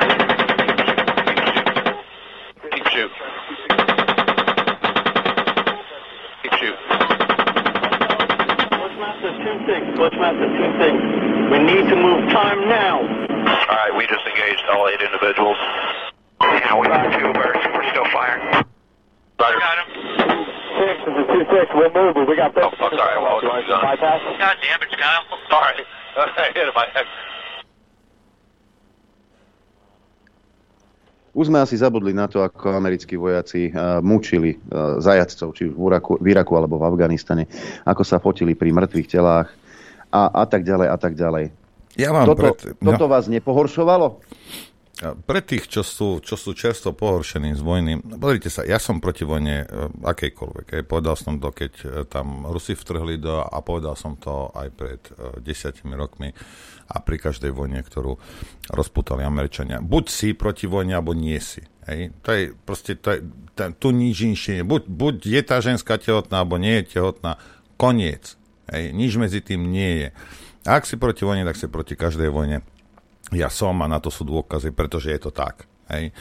A teraz, keď pre tých, čo ste zrazu čerstvo rozhorčení z nejakej vojny a čo Rusi robia, a v žiadnom prípade ich neobhajujem, a, lebo aj túto vojnu odsudzujem, ale ide o to, že teraz si rozhorčený, hej, nasratý si, odporný Rusia, a je to všetko a fajn, hej, ja to rešpektujem. Povedz mi, posledných 10 vojen, ktoré rozputali Spojené štáty americké, v nich zavraždili 6 miliónov ľudí. Vieš si ty pred... Lebo už raz bolo 6 miliónov ľudí, niekde som to číslo, číslo a, a je z toho... Niečo sa mi marí. Je z toho storočná mantra Hello, Kaust, hej. 6 miliónov ľudí zavraždili Američania za posledných 10 vojen, ktoré rozputali oni na druhom konci planéty. Držali ste klapačky. Iracké deti mm, ťa nezaujímali. Afgánske deti mm, ťa nezaujímali. Ruské deti mm, ťa nezaujímali. Sral si na to, chodil si na koncert, chodil si do divadla, čumel si na Markízu. Nič ti nevadilo. Tak mi povedz, čo si za pokrytca v tejto chvíli. Teraz si sa zrazu zobudil, lebo ti to Puškárova povedala, že máš byť pohoršený. Kde si bol? 6, rozprávam sa o 6 miliónoch ľuďoch. 6, v Iraku vyše milióna iba. 6 miliónov ľudí zavraždili Američania v posledných desiatich vojnách, ktoré, ktoré rozputali. A ty mi budeš teraz rozprávať, že ako, že, že proste toto je to najhoršie, čo si kedy videl? Zabudol. Toto je poburujúce, z tohto sa ideš posrať. Ja nevrejím, že sa nemáš. Každý jeden život je dôležitý. Ale kde je tých 6 miliónov životov? To ti prebehlo okolo tej tvojej sprostej slovenskej hlavy? Ignorantskej? ti bolo jedno? Zrazu si pobúrený, lebo ti to v telke povedali, že máš byť pobúrený. Ostatné, nikoho nezaujíma, ako západný svet vydrancoval tú Afriku. Jak tam vyvraždili ľudí. To neboli ani vojny. Niektoré. Jak tam uplácali jedného druhého, robili tam kudetá, proste vojenské prevraty a neviem čo. A ne, celé kmene vyničili. Ne, čo ťa je po Černochovi však. Nie, Francúzi čo robia, Američania čo robia, koho, Briti čo robia, koho to zaujíma. Pozrite sa na Líbiu, ako vyzerá. Potom, ako jej tam priviezli teda Francúzi s Angličami a s Američanmi demokraciu na tých lietadlách.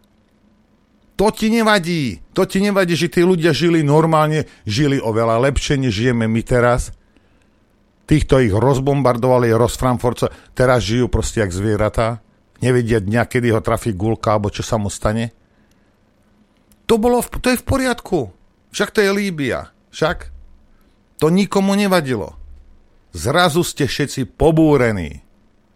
No a ja odmietam s takýmito pokrytcami sa absolútne dohadovať o týchto veciach.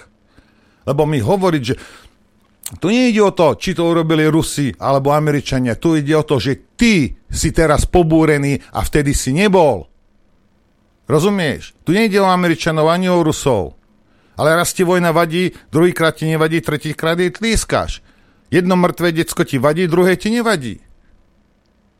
Čo to hovorí o tebe? Prečo ja mám s tebou diskutovať o čomkoľvek? Keď si jak taký robot. A celé je to tvoje pobúrenie a celé je to tvoje nastratia, tá nena, proste je to iba predstierané. Lebo keby ťa vojna pobúrovala, tak si pobúrený minimálne posledných 50 rokov. Samozrejme. Áno, týchto ľudí poboruje vypínanie opozície a opozičných webov v Rusku či v Číne, ale to, že sa vypínajú na Slovensku, to im absolútne nevadí však.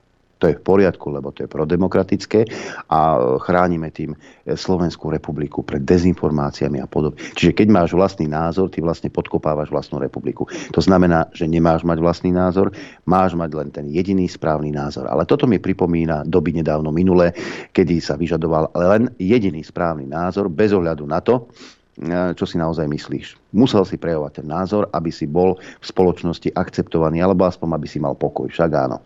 E, dáme si taký 16-minútový zvuk. Ja som ho plánoval už dlho zaradiť. Tiež sa jedná o novinárku, o Marketu Dobiašovú, investigatívnu novinárku z Českej republiky, ktorá sa takisto odhodlala odísť z, z mainstreamu a ide teda na vlastnú nohu. No a potom 16-minútovom jej, po tej jej 16-minútovej spovedi si dáme krátku hudobnú prestávku. Môže byť Norbert? Takže bez, uh, normálne skončí a ide hudba. Tak. Bez tvojho vstupu. Bez môjho vstupu, lebo tu už nie je čo komentovať. Dobre. Ja ti ukážem na kamere, že kedy končí. Hraj mašinka.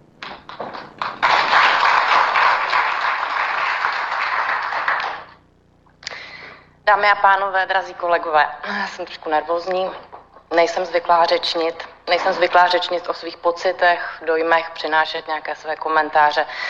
Je to za mě velmi vrtkavé, subjektivní, ostatně pravda je subjektivní a z hlediska informování veřejnosti může být taková subjektivní pravda celkem nebezpečná. Jsem novinářka, investigativní novinářka a jsem zvyklá se ptát.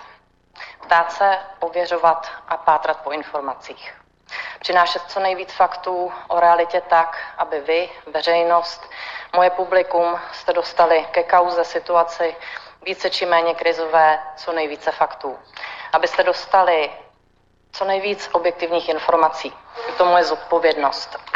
Abyste měli vhled i nadhled. Jedině tak si totiž můžete udělat obrázek o tom, co se ve skutečnosti děje. Jedině tak si můžete vybrat, jaký zaujmete ve věci vlastní postoj. Jedině tak máte možnost ve vlastní volby a svobodně se rozhodnout.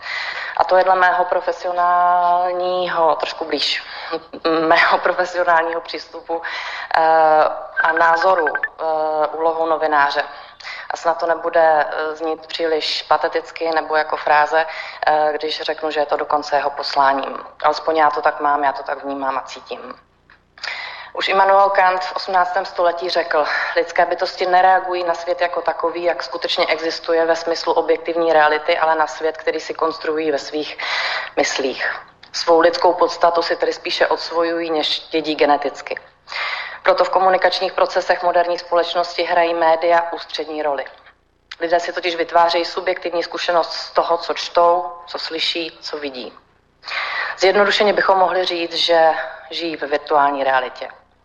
Nejednají proto na základě toho, co se opravdu děje nebo stalo, ale na základě toho, co si myslí, že se děje podle obrazů, které jim poskytují právě média. Neustále změny v našem sociálním světě vytvářejí trvalý a únavný stav nejednoznačnosti. Média mají nejvýhodnější postavení právě proto, že nám svým výběrem a šířením informací pomáhají vyrovnat se s touto chronickou nejednoznačností našeho života. Důležitým mezníkem ve vývoji mediální komunikace se stala první světová válka. Byla prvním z globálních bojů, který si vyžadoval spolupráci a nadšení obyvatelstva. Válce musely být obětovány, mater, obětovány materiální výhody, morálka musela být zvýšená, lidé museli být přesvědčeni, že mají opustit své rodiny a odejít do armády nebo pracovat s nadlidským úsilím v továrnách. Pečlivě připravené propagandistické zprávy zaplavily národy v novinách, šeptandách, v letácích. Občanům nemohlo být nic ponecháno na jejich vůli, nic, co by dělali podle svého. Média se stala základním nástrojem, který přesvědčoval lidi, aby udělali to, co bylo jediné správné. Často přitom šířila nepředstavitelné lži, kterým se ovšem věřilo. V moderní otevřené společnosti propaganda svůj dřívější význam ztratila. Média zde vystupují především jako socializační činitelé. Lidé napodobují chování svých mediálních vzorů. Oblékají se, jednají, řeší konflikty a zaujímají stejná stanoviska jako jejich oblíbení televizní hrdinové, moderátoři, redaktoři, herci, zpěváci, sportovci. Co je v televizi, co se říká v rádiu, je přeci pravda. Svým studentům a začínajícím novinářům říkám, chcete, aby vaše kauza zaujala? Chcete, aby se diváci, čtenáři, posluchači s vámi, s popisovanou kauzou a s informacemi co nejvíce stotožnili, tak přineste příběh. V příběhu totiž bývají emoce. A ty fungují, nejvíce zabírají, chcete-li. Říkám jen letitou, praxí ověřenou pravdu. Emoce jsou velmi, velmi žádané. Zabírají vždycky. To ví průměrný novinář, marketér, PRista, politik. Průměrný editor, šéf, redaktor ví, že emoce sbírají lajky, zvyšují sledovanost, poslechovost, čtenost, prodejnost. Čím větší prodejnost, tím větší reklama, tím větší zisk, tím větší vliv. Pro všechny zúčastněné. Myslím, že netřeba říkat, že pro většinu majitelů komerčních médií jsou dnes příjmy z inzerce rozhodujícím činitelem a kvalita zpravodajství se dost často a bohužel stává věcí druhou řadou. Jsou to emoce, které jsou zároveň snadno mediálně i politicky zneužitelné. Čím silnější emoce, tím účinnější nástroj manipulace. Strach je na nejvyšší příčce. Nenapadá mě silnější emoce, než je strach, který se dá geniálně využít, geniálně zneužít. Biznisově, politicky, ideově, mocensky. A v novinařině, v novinařině je strach velmi sexy. Když jsem před dvěma lety v březnu 2020 na úplném začátku celé této koronavirové krize začala natáčet pro CNN Prima News dokument pod rouškou, tak jsme s mým kolegou Romanem Šanturem točili v nemocnici na Bulovce, v tehdy eh, mediálně asi nejsledovanější nemocnici. Mluvila jsem tam s personálem, s lékaři a tehdy mi jedna z lékařek v rozhovoru řekla, Nezlobte se, ale vy novináři, eh, vy média tu situaci jenom zhoršujete. Děláte tomu viru obrovskou reklamu. Šíříte strach a to není dobře. Tehdy jsem nechápala, proč se na nás novináře tak trochu zlobí. Vždyť přeci se k nám blížilo něco neznámého, dost možná něco hodně nebezpečného a bylo snad naší povinností přinášet o tom neznámém a možná nebezpečném co nejvíc informací. Nikdo jsme nevěděli, co je ten koronavirus zač. Strach byl přirozený a všudy přítomný. Já ho měla. A tyhle poznámky lékaři jsem z dokumentu vystřihla. Tehdy mi nedávali smysl. A tak jsme natáčeli efektní záběry, jak se převlékáme do skafandrů, nasazujeme masky, takovéto plexisklo přes obličej. Byli jsme rádi, že se nám podařilo vyjednat natáčení na covidovém oddělení v samotném epicentru nemocnice. Byl to adrenalin a bylo to sexy. Jen oproti mému očekávání se na samotném oddělení nic moc nedělo. Bylo to trošku jinak než v té televizi. Unavený byl možná tak jen personál. Zdravotníci, lékaři, šéfové oddělení rušili tehdy na jaře své naplánované dovolené, protože blíží se krize. Novináři sledují čísla, bombardují lékaře telefonáty, stejně jako já. A odpočívat se v krizi přeci nesluší. Má to mě, že na oddělení leží asi tři pacienti. Natáčeli jsme s babičkou nakaženou covidem.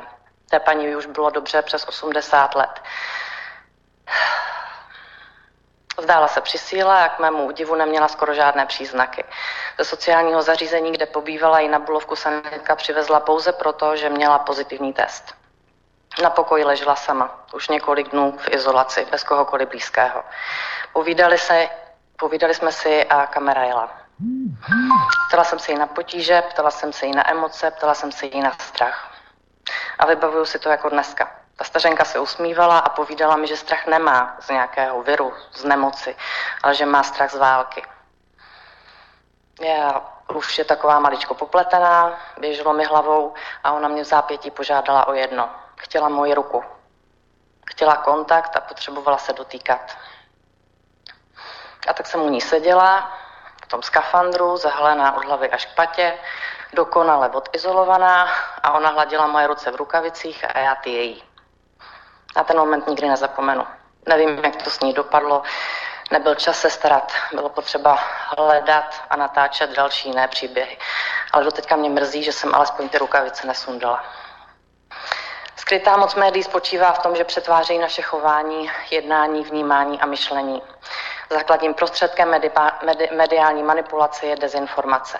Když už problém nelze ututlat, vyhlásí se do světa doplněný o zcela falešné řešení. Cíl je jasný. Pozornost, veři, pozornost veřejnosti se buď svede jinam, nebo časem vyšumí v nekonečných procedurálních překážkách, zapomene se. Kritika tu není objevováním pravdy a hledáním nápravy. Je to jen jakýsi komunikační rituál. Řešení problémů už ani neočekáváme.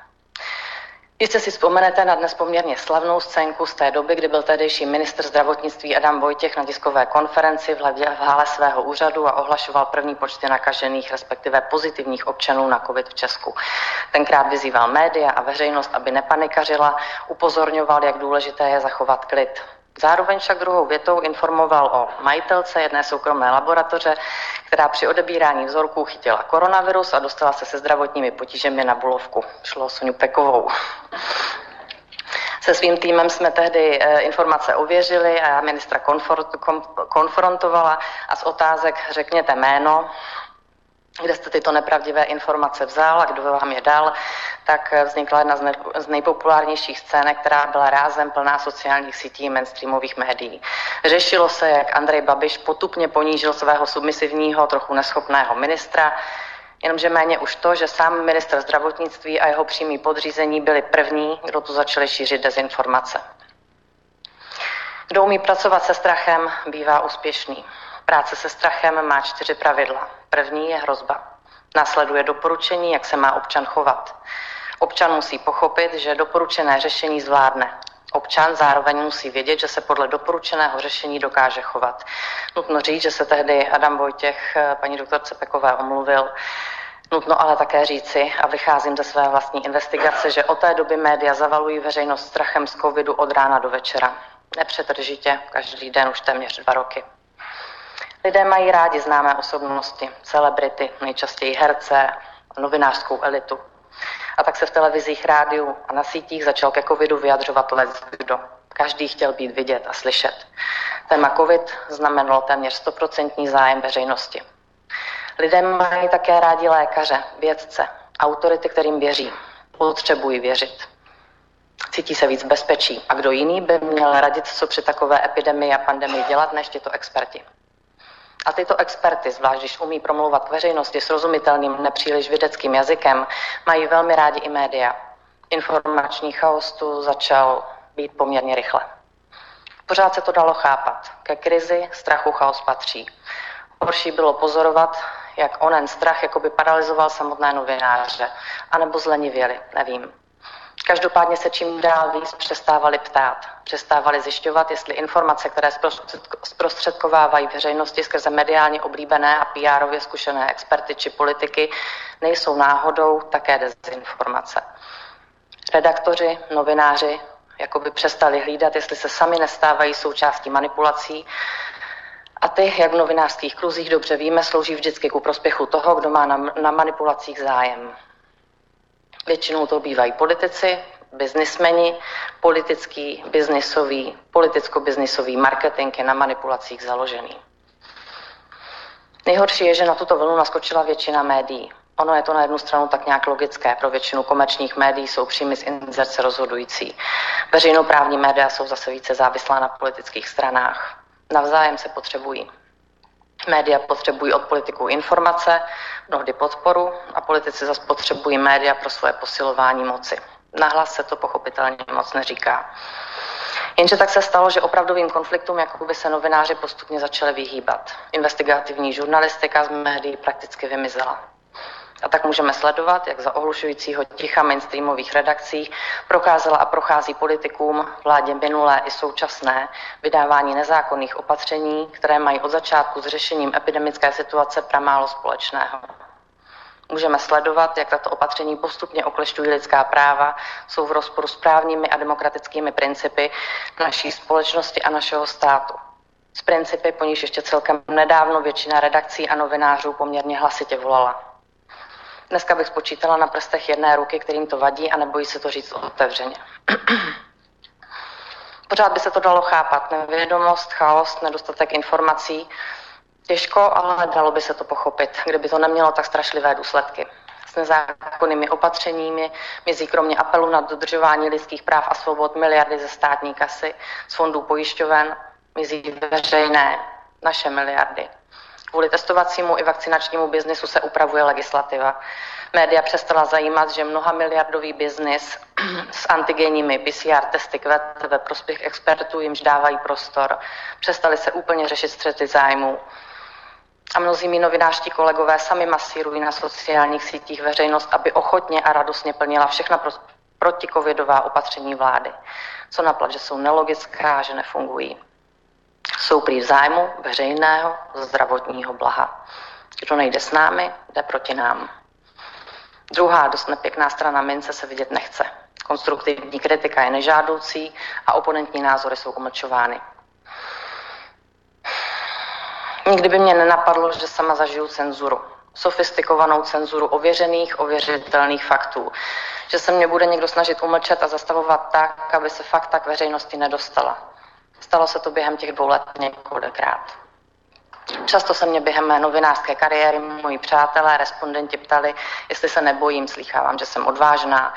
A někdy jsem se odvážná extra nějak necítila zveřejňovat informace a fakta. Příběhy a kauzy vždycky mi to přišlo nějak přirozené. Náročné, ale přirozené. Jestli jsem někdy sbírala odvahu, tak nyní pro tyto slova, která právě ode mě posloucháte. Abych nahlas řekla své mediální bublině, v níž mám dost kamarádů, selhali jste. Selháváte na celé čáře. A je mi to líto. Byla jsem mnoho let součástí mainstreamu, součástí redakcí veřejnoprávních i těch komerčních. A už v ní být nechci. Jako pro novinářku, pro Markétu Dobijášovou, je pro mě důležité, abych se svým dětem, svým zdrojům, komukoliv z publika, kterému své informace přináším, mohla dívat do očí a říct. Snažila, snažím se ukazovat realitu celou, bez příkras, poctivě, padni komu padni, spravedlivě. Taková novinařina a investigativa zejména je podle mého přesvědčení správná. Odcházím z mainstreamu, svou investigativu budu s veřejností sdílet sama za sebe. Toto rozhodnutí pro mě bylo mimořádně náročné, ale věřte mi, že je nesmírně osvobozující. S investigativou nekončím, připravuji svůj osobní projekt, chci a budu pracovat s lidmi, kterým můžu a chci důvěřovat. Dozvíte se za nedlouho. zakrátko, se, zakrátko se také moje práce objeví v Echu 24. Já budu ráda za vaši podporu a děkuji za pozornost. Chcete vedieť pravdu? My tiež. Počúvajte Rádio Infovojna. Pekný deň všetkým zmeteným. Dobrý deň všetkých. Ja, ak sa môžem vrátiť ešte k tomu Dagovi Danišovi, alebo to je figurka, ktorá na Slovensku poprvé je dosť známa a niektoré veci sme čítali aj my, aj a väčšinou sme celú vec prečítali, aj, aj, aj, aj, aj, aj so všetkým. Ale a teraz, Slinička, keď počúvate, tak prvá sa to pokúsim nejak zjednodušiť. Hej. Lebo pozeral som tie diskusie tam. Hej. A čo bolo pre mňa prekvapením, tam jedna pani napísala, a, že je mi veľmi ľúto, že z postoja odchádzate. Opakovane som v diskusiách zazrela, že čitatelia v diskusných príspevkoch redakciu vyzývajú k vášmu odstúpeniu. A toto je ten, ten, ten, ten bok, ten mob, hej, a, ktorý funguje všade vo svete, a, týchto slnečkárov. Lebo ako teraz ako, že čo? Vieš, ak ja som nejaká súkromná firma, to my nie sme, hej, ale keď mám aj súkromnú firmu a teraz aj 100 ľudí, keď mi niečo povie a ja to vidím, tak mi je to jedno. Hej, ako, proste, a čo, no tak si vyzývaj, koľko chceš. Hej, ako, proste, choď, choď čítať niečo iné, choď na denník, koniec, bodka. A, ale pre tých slnečkarov, ak, a, alebo tam sa veľa ľudí písalo, že, že s jeho názormi nesúhlasili alebo súhlasili, ale ty nemusíš súhlasiť s ničím názorom pre Boha živého. Je to iba názor. Nie nič viac a nič menej. Je to iba názor. Váš problém nie je v tom, kto si čo myslí a kto čo povie, ale či to počujú ostatní. Lebo vždy máš, vždy máš problém s tým, že chceš cenzurovať, aby ostatní nepočuli niečo náhodou iné, než čo ty kvákaš a, a tvoje liberálne média. No ale pre zjednodušenie, je to 50%, teda to uh, nech písal tak, že 50% z toho bolo uh, zhodné alebo podobné môjmu pohľadu na veci a 50% nie. Tak z tých 50%, čo je nie, hej, a to môžeme rozdeliť zase tak, a to mne pripadalo, a možno sa mýlim, Adrian ma možno vyvedie z omilu, mne to pripadalo, že nejakých 80% z toho, no a už som slnečkára stratil, ale to nevadí, hej. Ale počítaj, hej. A 40, hej. Keď je 100, hej, 50, 80, 100, 40, hej. A mi to pripadalo ako povinná jazda, pretože v tej časti, kde v tej prvých, prvých 50%, viem, že som ťa stratil, ser na to, choď, choď niekde inde tých prvých 50%, a tam medzi riadkami viete, viete vycítiť a vyčítať, vyčítať, že ten človek je v podstate konzervatívne rozmýšľajúci. Nevravím, že je proste náš človek alebo má naše názory, ale je konzervatívne naladený a nie je to slniečkár. A tých 40% mi pripadalo, teda 40, tých 80% z tých 50 mi pripadalo, a, že to je povinná jazda. Hej? A to je môj osobný, osobný pocit. Hej. Ja, a absolútne, ja som, ja som to... Nevrajím, že by som čítal všetko, ale dosť som si prečítal. A od neho dosť Adrianko mi prečítal toto v relácii. Ale tých 10% no. pre mňa bolo najdôležitejších, pretože uh, jeden z mála, na Slovensku určite možno asi jediný bol Dag Daniš, ktorý v tých 10% uh, dokázal mňa prinútiť, aby som sa zamyslel. Hej. A teraz tu nejde o to, tý, ono ma to nepresvedčilo, aj keď to bolo proste, aj zastavil som sa, zamyslel som sa a, a naozaj som sa musel pozrieť na veci e, trošku inak, aspoň tak, jak to on písal. E, nevrajím, že ma to presvedčilo, hej, lebo ja robím s týmito vecami proste každý deň, takže ako ono to... Ale pre vás to muselo byť e, určite obohatenie, niekde ste už e, z ktorejkoľvek strany. Ale čo to, tieto veci pomohli, aspoň mne osobne, že uh, nie som zradikalizovaný, vygumovaný kretén. Hej? Tie veci, nad ktorými som sa musel zamyslieť, lebo boli postavené do takého svetla, ako to dokáže on postaviť. Toto dokáže ešte moja žena. Hej, aby ma držala pri zemi a nechal ma sa zradikalizovať ako, ako nejaký, nejaký kretén z Banskej Bystrici. Hej. Takže a pre mňa osobne a, bol a je samozrejme tak Daniš prínosom v tomto. Pre ostatných samozrejme z iných, z iných vecí. Keď som pozeral tie komenty, čo som vravel, tých 80% z tých 50, čo ja považujem osobne ako za povinnú jazdu, kvôli tomu ho čítali títo vymetenci, ktorí potom tam vypisovali, že o, prečo to není 100%, tak prečo nepíše on všetko. Pozrite sa, ak ty budeš so mnou súhlasiť na 100% so všetkým, hej, ja pre teba nie som žiadnym prínosom. Ty sa môžeš pozrieť do zrkadla a začať kvákať tie veci, v ktoré veríš. Hej. To je to isté. Hej. Ako náhle so mnou nesúhlasíš na 100%, to je zabitý čas sa mnou zaoberať, lebo proste sme úplne niekde inde. Ale ak je to tak a tak, že, že je to, neviem, že 50 na 50, ale proste, že, že ťa to obohatí, že môj pohľad pre teba na niektoré veci ťa obohatia, tak to má zmysel mňa počúvať. Takisto ako mňa obohacujú poslucháči, ktorí im vére proste stále, každý boží deň niekto, niečo sa stane, niekto zavolá, niekto napíše a proste pozrie sa na vec trošku inak, než ja, hej, alebo, alebo do toho vťahne nejaký iný svoj element, alebo element, ktorý mám vo svojom okolí, ktorý ja nemám, lebo nie som v styku s kreténmi, hej, a mňa to obohatí, lebo samozrejme, že začnem sa na veci pozerať inak, pretože nie som kretén, ktorý proste bude ťahať, ťahať iba, iba svoj názor. Takže ono, tá diskusia, tá, tý, tý, to, to, to, to, že jeden druhému si povieme, a toto je priestor na to, také aj také veci, a pokiaľ to nie je samozrejme nejaká uletená lož, hej, čo o, niektorí radi operujú s týmto, tak to samozrejme je je to súčasť demokracie, ktorá je na papieri, ale je, to ťa obohatí. Hej? A ja si nemôžem sadnúť, ja neviem, so šnidlom a teraz, teraz sa s ním baviť, a aby som stade odišiel o gram a, niečoho obohateného. Hej? Ale s takým, ak je Daniš, určite. Hej? Ak je chmelár, určite. Hej? A keď nesúhlasíš so všetkým, ale to je v poriadku. Pre Boha živého.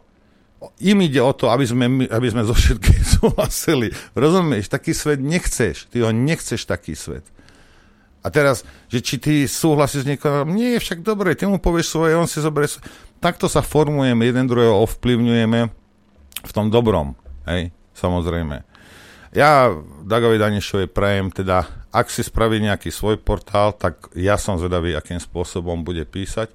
Alebo ak si nájde médium, priestor, kde je cenzúra neexistujúca, alebo stále sú také, tak som zvedavý, ako bude písať. Prajem mu jedno aj druhé, nech, e, nech mu to vyjde, pretože dnes, v tejto dobe, v tom šialenstve, a on bol súčasťou mainstreamu, to bolo také svetielko, hej, svetielko rozumnosti do určitej miery.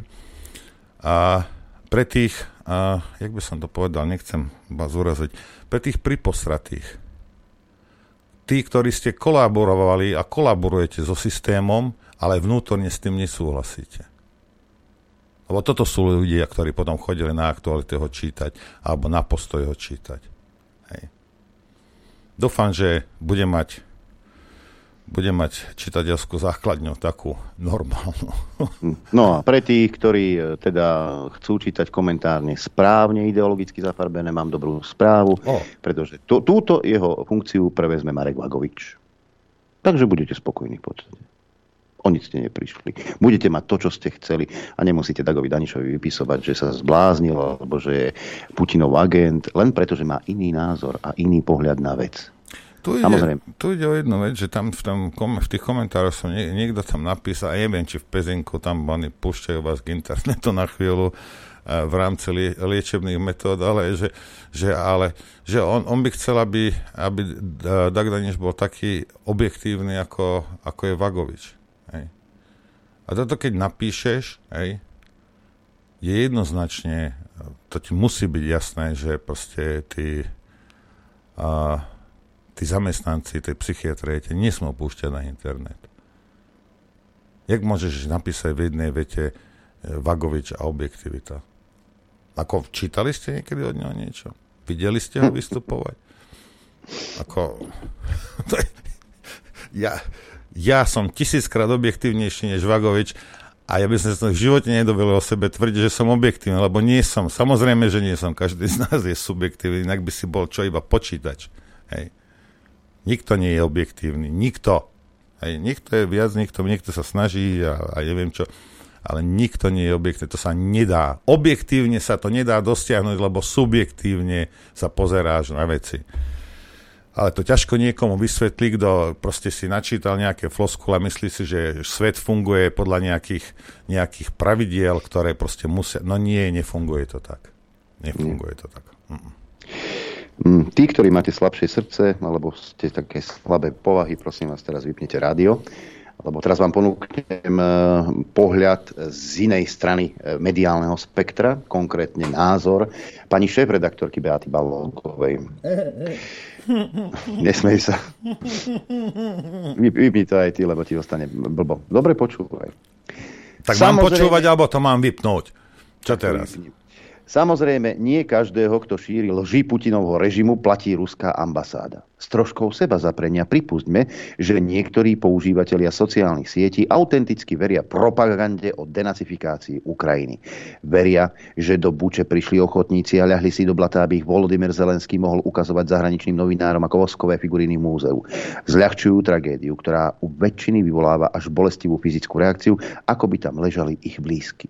Niektorí veria, lebo ich štádium histórie pardon, štúdium histórie bolo zredukované na bájky o slovanských kráľoch a politická pamäť siaha vždy len do posledných volieb. Mnohí šíria bludy z fascinácie nad tým, že konečne pospájali nejaké body ako v číselnej maľovanke a zazreli tam netvora. A mnohí veria aj preto, lebo roky počúvajú politikov, ktorých zručnosti sú redukované na šírenie bludov a vytváranie chaosu. Cieľene a systematicky a bez zábran. A tí nemusia nevyhnutne veriť napríklad tomu, že Putin na Ukrajine presadzuje mier alebo že tam nevraždí chorých a deti. Snažia sa zneistiť ľudí a prikloniť ich na svoju stranu. Chcú pozornosť voliča, aj takého, ktorý už nikomu neverí. Takého, ktorého roky krmili rečami o alternatíve na východe, ktorá silnejšie rezonuje so slovanskou dušou. Kto by nespočúval Roberta Fica, ak by hovoril, že patríme do Európy? Alebo by vysvetloval, prečo sme členmi Severoatlantickej aliancie a čo to znamená. Mal by Luboš Blaha obecenstvo, ak by vysvetľoval, že pôvodne sociálna demokracia vyznáva hodnoty solidarity, rovnoprávnosť aj rodovú a odsudzuje akúkoľvek diskrimináciu a nadovšetko ľudské práva? Fanúšik Štefana Harabina by začal pochybovať o jeho mentálnom zdraví, ak by priznal, že jeho smutne smiešná veta neplatí. Zatiaľ, čo som povedal, vždy som mal pravdu. Potom tu máme Andrea Danka, ktorý šíri propagandu z lásky z lásky k ruskému režimu. Títo ľudia nemajú čím prispieť do verejného diskurzu, ktorý hľadá spôsob, ako reagovať na vojnu, aká sa s ňou vyrovnať. Nemajú nič, čím by prispeli k našej ochrane nemajú odpovede na to, ako lepšie zvládať príchod utečencov a ako pomôcť ľuďom, ktorí prišli o svoj domov. Permanentne apelujú na najnižšie ľudské pudy. Ak by raz mali čeliť hnevu a emóciám, ktoré vyvolávajú, báli by sa vlastných voličov. Mnohí vyzývajú seriózne médiá. Ignorujte týchto ľudí, lebo aj cez vašu kritiku zamorujú verejný priestor je správne neposkytovať nekontrolovaný priestor bez novinárskych otázok a bez kontextu politikom, ktorí vedome šíria nenávisť, klamstvá a propagandu. Zároveň je dôležité občas ich konfrontovať a odhaľovať ako klamu. Z tohto článku som vlastne vytušil, že táto koalícia neklame, nešíri nenávisť, nešíri e, hoaxy a klamstvá, že oni sú vlastne všetci v poriadku. Ten, kto rozmýšľa a má iný pohľad na svet, v podstate by nemal podľa šéf-redaktorky SME ani existovať. Však? A tuto treba jednu vec povedať, lebo zase nemalujme si toto, neťahajme si motúzy po podnos nejaké medové. To, týchto ľudí, ktorých ona opisovala, že toto, a to teraz bavím sa o bežných občanoch, nie o tých politikoch, sú aj, aj tí, ktorí sú proti tomuto, tomuto fašizmu, proti tomu liberálnemu fašizmu, niečo. Niektorí sú pošahaní tí ľudia. Niektorých osobne poznám, mal som tu čest, alebo nemal. To je jedno.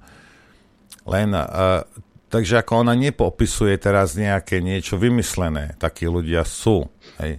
Ale nie je to drvivá väčšina, nie je to ani polovička, nie je to ani 20% tých, ktorí nie sú spokojní s touto diktatúrou. To sú normálni ľudia. Majú rodiny, deti, chcú chodiť do práce, chcú sa starať o svoje rodiny nemajú absolútne žiadne výhody zo žiadného politického systému, ako pani Balogová. Nefinancuje ich Soros, ich financuje ich vlastná práca. A, to, a ja, áno, sú kdejakí Facebookoví a takíto profesionálni aktivisti, ktorí sú úplne mimo, mimo mysu. Možno to je percento medzi tými ľuďmi, ktorí sú ale kramensky vytočení medzi tými normálnymi, obyčajnými ľuďmi, ktorí nie sú ani slniečkári, ani konzervátori, ani do kostola nechodí, ani somariny nerozpráva, len, len chce žiť. Len chce žiť, tvoriť a starať sa o svoju rodinu. A tých je najviac, pani Balogová. A hádzať týchto ľudí, dovrieť sa s tými šialencami, hej, je svinstvo. Tí, ktorí takí nie ste, lebo tí, ktorí takí sú, tak to ved- nevedia o sebe, že takí sú, lebo ich poznám. Hej. Ale tí, ktorí viete, že proste máte iba normálne ľudské proste nároky a veci, ktoré chcete, hej.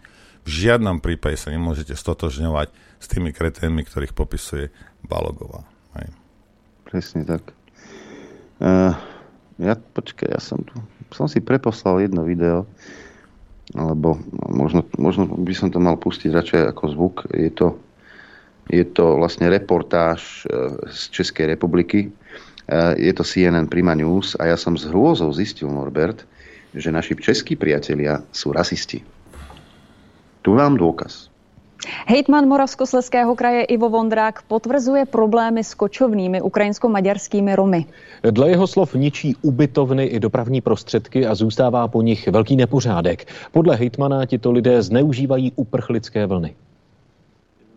Okolo 17 tisíc ukrajinských uprchlíků už přišlo do Moravskosleského kraje. V celém Česku jich je podle odhadu asi 300 tisíc.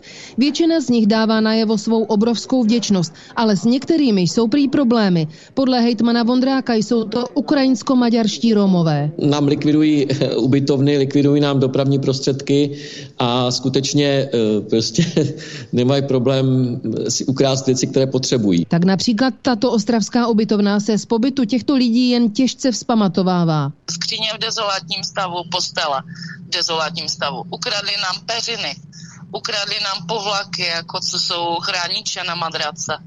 Jo, no hrůza. Kdybyste to viděla v reálu, tak byste se zrozila. Navíc po nich v pokojích údajně zůstaly hory nesnědeného jídla. Si nevážili jídla, jim se tady oblečení vozilo, oni to vyhazovali do kontejneru a tady naši, co bydlí jako na bytech, tak šli a vybírali to. Pokoje jsou prý už relativně uklizené, zítra ale nastoupí pracovní četa, která bude opravovat zničené skříně. Práce to prý bude na celý den. Uprchlíci už údajně odjeli do Německa. Dochází toho k tomu, čemu jsme, z čeho jsme se báli, že to dříve později někdo může zneužít tu uprchlickou vlnu k tomu, aby se k nám dostali. Členové ostravských romských organizací prý na ubytovnu zajeli s humanitární pomocí a přivezli hromadu jídla a dětské pleny, ale dali je prý už horodským Romům. I ti na pokojích nechali plno věcí, ale prý nic nezničili. Markéta Šenková, CNN Prima News. Toto je dôkaz o tom, že Česi nie sú schopní postaviť ani vyrábať nič kvalitné. Hej? Lebo vidíte, že príde náročný zákazník a vybýva vám to za pár dní. nie ste schopní urobiť nejakú, nejakú kvalitnú medza chudákom a chudákom cigáňom sa to rozpadáva pod rukami. A potom ich ešte budete obviňovať z nejakých nekalých vecí. Aj pani túto treba na vás poslať, jak sa volá. Milá a touto jeho starú. Hej. Irénku. Irénku. To, je, to nie je tá Irénka, čo tam lamu mala v záhrade. Ne, ne, ne, ne. To je iná Irénka, to je naša Irénka. Tá vám vysvetlí, že, uh, že máte predsudky, hej, vyrábate a staviate nekvalitné veci a držte huby. Lebo inak, inak budeme všetci vidieť, že ste rasisti. Mm-hmm. Klasika. Napríklad, napríklad pri takej nehode e, spôsobenej ukrajinským automobilom, teda automobilom s ukrajinskou značkou. Vodiči aut píše Bratislava Zoznameská, z Ukrajiny sú oslobodení od úhrady elektronickej diálničnej známky na Slovensku. Vozidlá v rámci humanitárnych konvojov o pomoc nášmu východnému susedovi nemusia platiť ani mýtne poplatky za využívanie spoplatnených úsekov diálnic a ciest. A to nie je všetko. Najnovšie nemusia mať ukrajinskí šoféry s vozidlami na ukrajinských značkách na Slovensku ani zaplatené povinné zmluvné poistenie a nemusia ani platiť za spôsobené škody.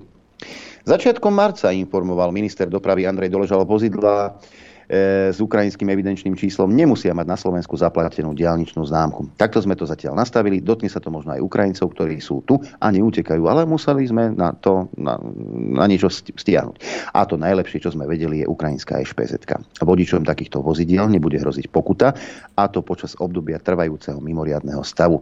Všetky autobusové alebo nákladné kapacity na pomoc utečencom z Ukrajiny podľa šéfa rezortu dopravy si objednáva ministerstvo vnútra podľa zákona o mobilizácii. Teraz majú šoféry z Ukrajiny s vozidlami s ukrajinskými poznávacími značkami ďalšiu extra výhodu oproti slovenským motoristom. Ide o uzatvorenie povinného zmluvného poistenia pre Ukrajincov, ktorí majú svoje autá registrované na Ukrajine a nie na Slovensku.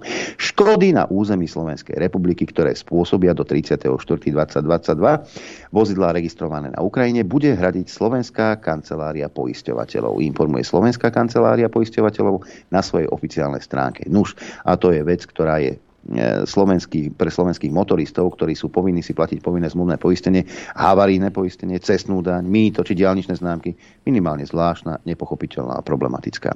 Tak ja si platím na súkromné auto aj na firmné vozidla všetky možné poistenia, poplatky, aké na Slovensku existujú. Nikto mi nič nikdy neodpustil, poisťovne ma naháňajú za platby a keď mám ja niečo žiadať od nich, tak sú s tým iba problémy. Takisto pokuty mi nikto nikdy neodpustil, ale my si dovolíme robiť gestá pre cudzincov, aj keď ich situácia je zložitá a ťažká. Ale v prvom rade by mala vláda a spoločnosť a spol podporovať Slovákov a nie ich iba využívať. My nemáme žiadne úľavy ani zlavy alebo daňové prázdniny povedal nám jeden z rozčúlených majiteľov dopravnej spoločnosti, a, e, ktorá, e, ktorý má e, auta teda na podnikanie. No, robiť pre Slovaku. Čo prosím ťa, od začiatku toto nebolo. Ako píše Juraj Draxler, nenadávajte len Matovičovi. Toto je vláda aktivistov a tí zlyhali na celej čiare. Najprv otázka. Máte pocit, že sa vám ako občanovi posledné dva roky v niečom významne lepšie žije? Napríklad, že vám digitalizáciou niečo vláda výrazne uľahčila, napríklad komunikáciu, oveľa lepšie funguje nejaká inštitúcia, cítite sa v nejakej lokalite výrazne bezpečnejšie ako predtým, platíte za niečo štátu výrazne menej, zlepšil štát kontrolu nad niečím tak, že je to kvalitnejšie, alebo aj keď sa nič z toho nestalo, máte aspoň pocit, že sa tak do konca volebného obdobia stane, začne sa stavba niečoho, čo by ste ako občan veľmi potrebovali, začne sa naša verejnoprávna televízia viac podobať na Česku alebo Rakúsku. Začíname sa podobať na to digitálne Estónsko, o ktorom každý druhý aktivista toľko básnil. Zmení sa financovanie vedy tak, aby naše vedecké pracoviska na konkrétny výskum nedostalo peniaze o rok neskôr ako ich kolegovia v iných krajinách. Postavia sa nové škôlky a športoviská? Nie? A teraz kľúčová otázka. Koho budete viniť? Isté politikov, ale ja hovorím bez ohľadu na to, akí sú oni neschopní, máme tu skupinu ľudí, ktorých si treba všímať oveľa viac ako doteraz. Aktivistov, ktorí roky kričali, aká hrozná je štátna digitalizácia. Dnes majú v podstate svoje ministerstvo, aj keď ho formálne vedie Veronika. Ešte aj svoju štátnu IT firmu majú. Ešte výraznejšie je to v školstve. Tam Grehling pustil celý rad tých, čo typicky roky v médiách vystupovali, vystupovali ako veľkí kritici nášho vzdelávania. Výsledok? Niekoľkokrát sa oznamovala veľká školská reforma a nikto nevie, čo z toho bude vlastne e, v konečnom dôsledku. Pri školstve je pritom zvlášť bizarné, pretože za minulé vlády sa predsa dva roky tvorili, tvorila pod údajne veľkými odborníkmi veľká školská reforma, ktorú novinári, teda najväčší odborníci, nazývajú skvelou. A zrazu nič. Za 50 miliónov treba vymýšľať úplne novú. Ďalšie mená sa zase pohybujú v okolí úradu vlády. Ľudia, za ktorými roky médiá chodili, ak bolo treba múdry rozhovor o tom, ako to tu nefunguje. A funguje to teraz? Problém je samozrejme v tom, že mať schopnosť povedať pár viet, že niečo nefunguje a mať reálnu predstavu o tom, ako by to fungovať malo, sú dve odlišné veci. Problém je aj to, že u nás naozaj nemáme odborné fóra, ktoré by vzdelávali kádre s reálnym potenciálom a zároveň odfiltrovali hoštaplerov. Naopak máme médiá a tie si tých hoštaplerov s radosťou adoptujú. A funguje to obojstranne. Radi si ich adoptujú aj politici, lebo aktivisti ich potom budú chváliť. Alebo ich aspoň teraz už ako vážení úradníci nebudú kritizovať. To je tajomstvo Veroniky a ešte viacej Braniho Grehlinga. Len štát nie a nie začať poriadne fungovať. Nehaňte preto Matoviča. Toho treba súdiť za to, čo navyvádzal. Ale za konkrétny bordel si bude treba podať tých, čo sa v pozadí v teple vezú. Áno, stačilo Pravda. byť aktivista. Stačilo byť aktivista. Veď Romana Tabak sedela na schodoch, keď sa dostala na kandidátku. Toto je, toto, toto je priama nejaká tá mm, odbornosť, ktorá ju posadila do poslaneckého kresla. Takto to na Slovensku funguje. Mnoho tých aktivistov, tak ako Zuzana Čaputová, ona nebola nič iné, len aktivistka, ktorá sedela v kancelárii a vydala takéto brožúrky a je prezidentkou. Máte z nej niečo? Máte pocit, že tá žena hájí e, práva, slobody občanov Slovenskej republiky?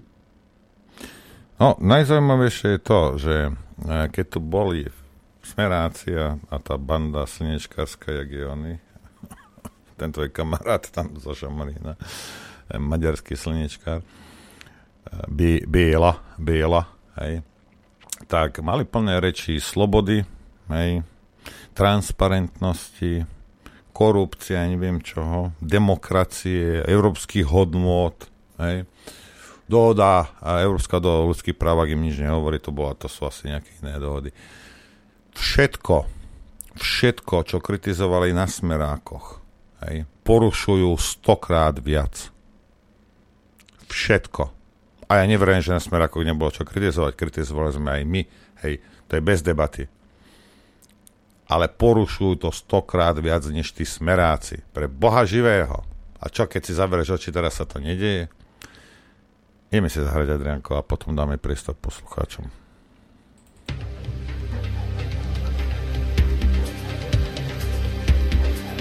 Počúvate Rádio Infovojna. Chcete vedieť pravdu? My tiež. Počúvajte Rádio Infovojna. A z party nejsou k dostání a bude z toho povstání a bude z toho povstání a válka světová. Tak mi pripomenulo táto pesnička. Ja ešte pamätám z party za 8 korun. Za 7 pamätám. Potom oh. za 14 som kopoval ja. 3,40 zory. Hú. V korunách, pozor. Zory korunách. boli aj za 3. Aj za 3, aj za 3 boli. Mhm. A nefajčil som odporné, to bolo, smrdelo tak bolavano. A teraz som zrozo zistil, že všetky linky, čo sú na reklamu, a, a už Maťovi písal, tak to popravuje, čo sú, máme knihy a máme tam a, reklamu na knihy na stránke, tak všetko ide na starý obchod, tá infovojna.sk, tak to Maťo popravuje tie linky. Obchod funguje, obchod.infovojna.bz, funguje, niektorí na to prišli a tí, čo cez stránku chceli to prekliknúť, tak, tak to nešlo. A keď idete na obchod, keď hore v menučku kliknete, tak vám to funguje normálne. Len tie reklamy neboli ešte presmerované. E, myslím si, že Politico Europe e, v 19. E, roku v podstate vyveštili budúcu kariéru Zuzany Čaputovej, keď o nej písali ako o novej ukrajinskej prezidentke. Myslím no. si, že to pasuje celkom. Možno, že? možno vedeli viac, než vieme my. Hm? 0950 66 11 16 telefónna linka sem k nám do štúdia. Mailová adresa je ráno zavináč infovojna.bz. Tak, viacerí ste písali, že zvuk nefunguje, uh, už to hádam je aj uh, v poriadku. A to bolo dávno, keď nefungoval. To bolo po tej prvej prestávke. Mhm. Pozdravujem Infovojnu. Nedávno ma zaujal inzerát na predaj maskota z Olympiády 1980 a že opasok bol odstránený z dôvodu, aby sa nepodporovali Rusi na Ukrajine. Tak ja som potom hrdý Rus, komunista, politruk, KGB, ja s tým Medvedov nikdy nedám dole znak, nie Ruská, ale Olympiády. Keď tak už plišový medveď bol vyrobený v závode v Handlovej, malý keramický bol vyrobený na Ukrajine, vtedy ešte sovietský zväz. Ja som kde si čítal teraz, že na, vo Wimbledone e, rozmýšľajú, že nepustia na štart e, Danila Medvedeva, tenistu ruského. Lebo keby náhodou vyhral, tak by to mohlo posilniť e, pozíciu Putina. No, to, to je, Už asi, takto ďaleko asi, sme zašli. Asi lepšie ako, ako 40 rakiet. Alebo 17 zúfnic však. Hm? Ja tuto nás upozorňuje Peter. Dnes je druhé výročie, e, čo ten drbo zborové zavral hranice okresov. Ježiš, to si pamätáme. Blackout, zásobovanie armádou, Veľká noc, problémy na hraniciach okresov, no skrátka Sodomia, Gomoria. To boli manébre. Pamätáte si to ešte? A zodpovedný za to je Mikulec s Matovičom. Tu som opravený, mi píše chlapík, že nikdy neboli za 7 korún z party. Nie? Tak, tak museli byť za, za 8. Ale viem, pamätám si. Alebo si to mýlim s nejakými klejkami. Ja už neviem. 14 boli určite. Hej. BTčky, uh. Tie stáli 10 snáď. A tie som tiež nefajčil, to bolo odporné fajčivo. Fuj. Hnus. A mnohí ľudia to fajčili ako ako také VIP, niečo lepšie. Z party boli stokrát lepšie. Tuto mi Milan... Už, už sme urobili dosť reklamu na, c- na cigarety. A tu mi Milan píše, že, že zaut, e, Ukrajinci zautočili točkou U na stanicu v Kramatorsku a tuto kúkam, e, neviem z akého zdroja to máš, podľa mňa je to chybné, lebo v denníku jen vedia, kto to bol, boli to Rusi. Tak, máme prvý telefonát. Haló? Na, haló, počujeme sa? Nech sa páči. E, dobrý deň, pozdravujem vás páni. Počúvam vás už pekných pár vočkov, dá sa povedať, odkedy vysielate. Pána Lichtera už ešte za slobodného vysielača. A chcel by som len toľko povedať, že kto má problémy s počúvaním rádia, ja konkrétne to riešim, že si stiahnem nejaký internetový internetové rádio a sa to dá bez problémov počúvať automaticky. Mm. Áno. No, pozdravujem vás. Dobre, ďakujeme. Roman Zlevič. Ďakujeme. A inak, inak včera tiež dvaja mi napísali, lebo ja som spomínal ten, ten SkyTune, že niektoré internetové rády, ale aj evidentne internetové rády a používajú aj iné databázy, tak mi dvaja poslali, tak tým som napísal. Tí odpísali teda, že jedni odpísali, že to už urobili, druhý, že do zajtra to spravia. Tak a počkajte, aby ste mi nevypisovali, ja vám poviem hneď aj hneď ktorí mi odpísali, aby, nám, aby ste boli v kľude. Jedni sú, jedni sú mediau.net hej, a, druhí boli no, to je Skytune neviem, ešte jedni, ešte jedni určite odpísali, to bol nejaký, nejaký Holandian ale, ale uh, už, už sa to mení na tých... Ak, ak by ste mali, tak mi napíšte norbertzavináčinfovena.bz a mi napíšte, ak niekoho iného a inú databázu využíva vaše internetové rádio a, a skúsime sa s nimi dohodnúť, aby to, aby to lebo oni, my, my sme boli všade, len uh, pán Mate nejakým spôsobom zmenili tieto rôzne streamy, tak teraz je to úplne iné. Hej. Máme telefonát. Dobre. Haló, počúvame. Ahojte, ahojte, tu je poslucháčka Erika. V prvom rade chcem poďakovať za všetku prácu, ktorú odvádzate v prospech Slovákov. A chcela by som sa vyjadriť k Judite. Ako ráno dávala tú pripomienku, teda ešte, že dnes je termín na podanie k tej výzve. Tak ja sa už druhý deň pokúšam, to podanie sa dá vyplniť. Všetko sa dá odklikať, ale ako náhle to potvrdíte, tak vám vybehne chyba servera. Už druhý deň sa to pokúšam podať, asi to zablokovali. Tak len toľko som chcela. Alebo to padlo, lebo množstvo Slovákov sa chcelo vyjadriť. Mm, teoreticky áno. Pozdravujem všetkých, krásny deň majte. Ďakujeme. Ďakujeme. Do počutia. E, Zdravím, nie celkom k téme, ale si sa trafil do témy, ktorá odznela neskôr, ale o emóciách. Denní gen produkuje umelecké fotky v spravodajstve, neviem to lepšie na, na, popísať, tak nech sa páči. Vždy išlo cez emócie. Vždy. Vždy sa na ľudí ide cez emócie, cez strach, cez ľútosť, cez, cez deti, keď sa robia reklamy. Tie sú najúspešnejšie. Vždy sa to robí cez emócie. Či sa vám to páči, alebo nie. Vždy. To je normálna vec, ktorá sa týka marketingu. Tuto, Ježiš, a toto musíš vidieť. Toto stojí za to. Ursule von der Leyen som daroval ponožky s ukrajinskou tematikou, píše Heger. Verí, že jej prinesú šťastie. Toto, to, čo je veľa, to je málo. Fakt, Nie, to je, to je normálne, klasické, infantilné správanie sa ľudí, ktorí nevedia, čo robia. To je hm. celé. Ja, dobre, však mal si jej dať aj nejaké, niečo iné. To nemá, nemá čo... Uh, nemá čo to, toto komentovať, tak ako, zoberte si, aká je situácia, zoberte si, čo robí Heger, no tak. No a aj pán sudca Milian nám píše, aj mne vypisovalo chybu servera, neskôr po 30 minútach to prešlo. Máme ďalší telefonát. Haló?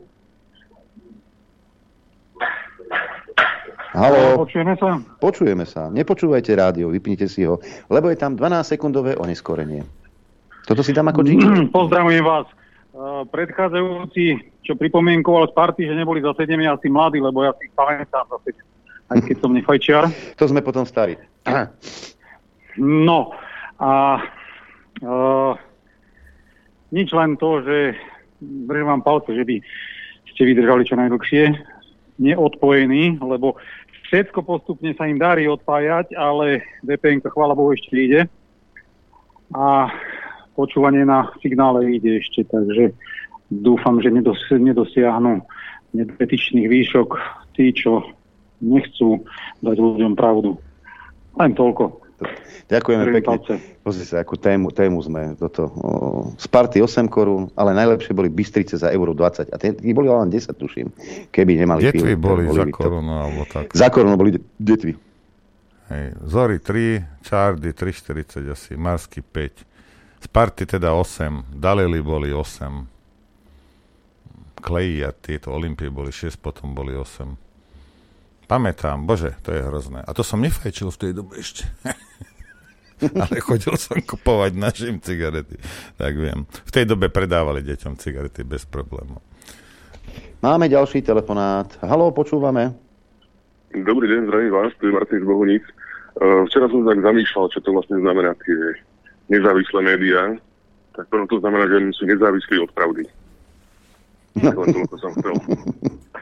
Do počutia. Do počutia, ďakujeme veľmi pekne. Uh, píšete mi, že tá konzultácia má uh, problém na serveri, má, treba skúšať. Uh, tuto Daliborovi to prešlo úplne v pohode, takže treba um, počkať a hotovo. Uh, aj tu. Kvalita vysielania, áno niekto, zdvihnem telefón a on potom položí. Ja neviem, či sa zlakne. Veď ja nehryziem. Za prvé nemám zuby a ani povolenie. Nech sa páči, počúvame ďalší telefon, ten telefonujúci poslucháč. Halo, dobrý deň, zdravím vás e, páni. Tu je Pišta od Nitry. No, by som chcel Morovi o tej Irenke, že ona mala najväčšieho ptáka a nelamu.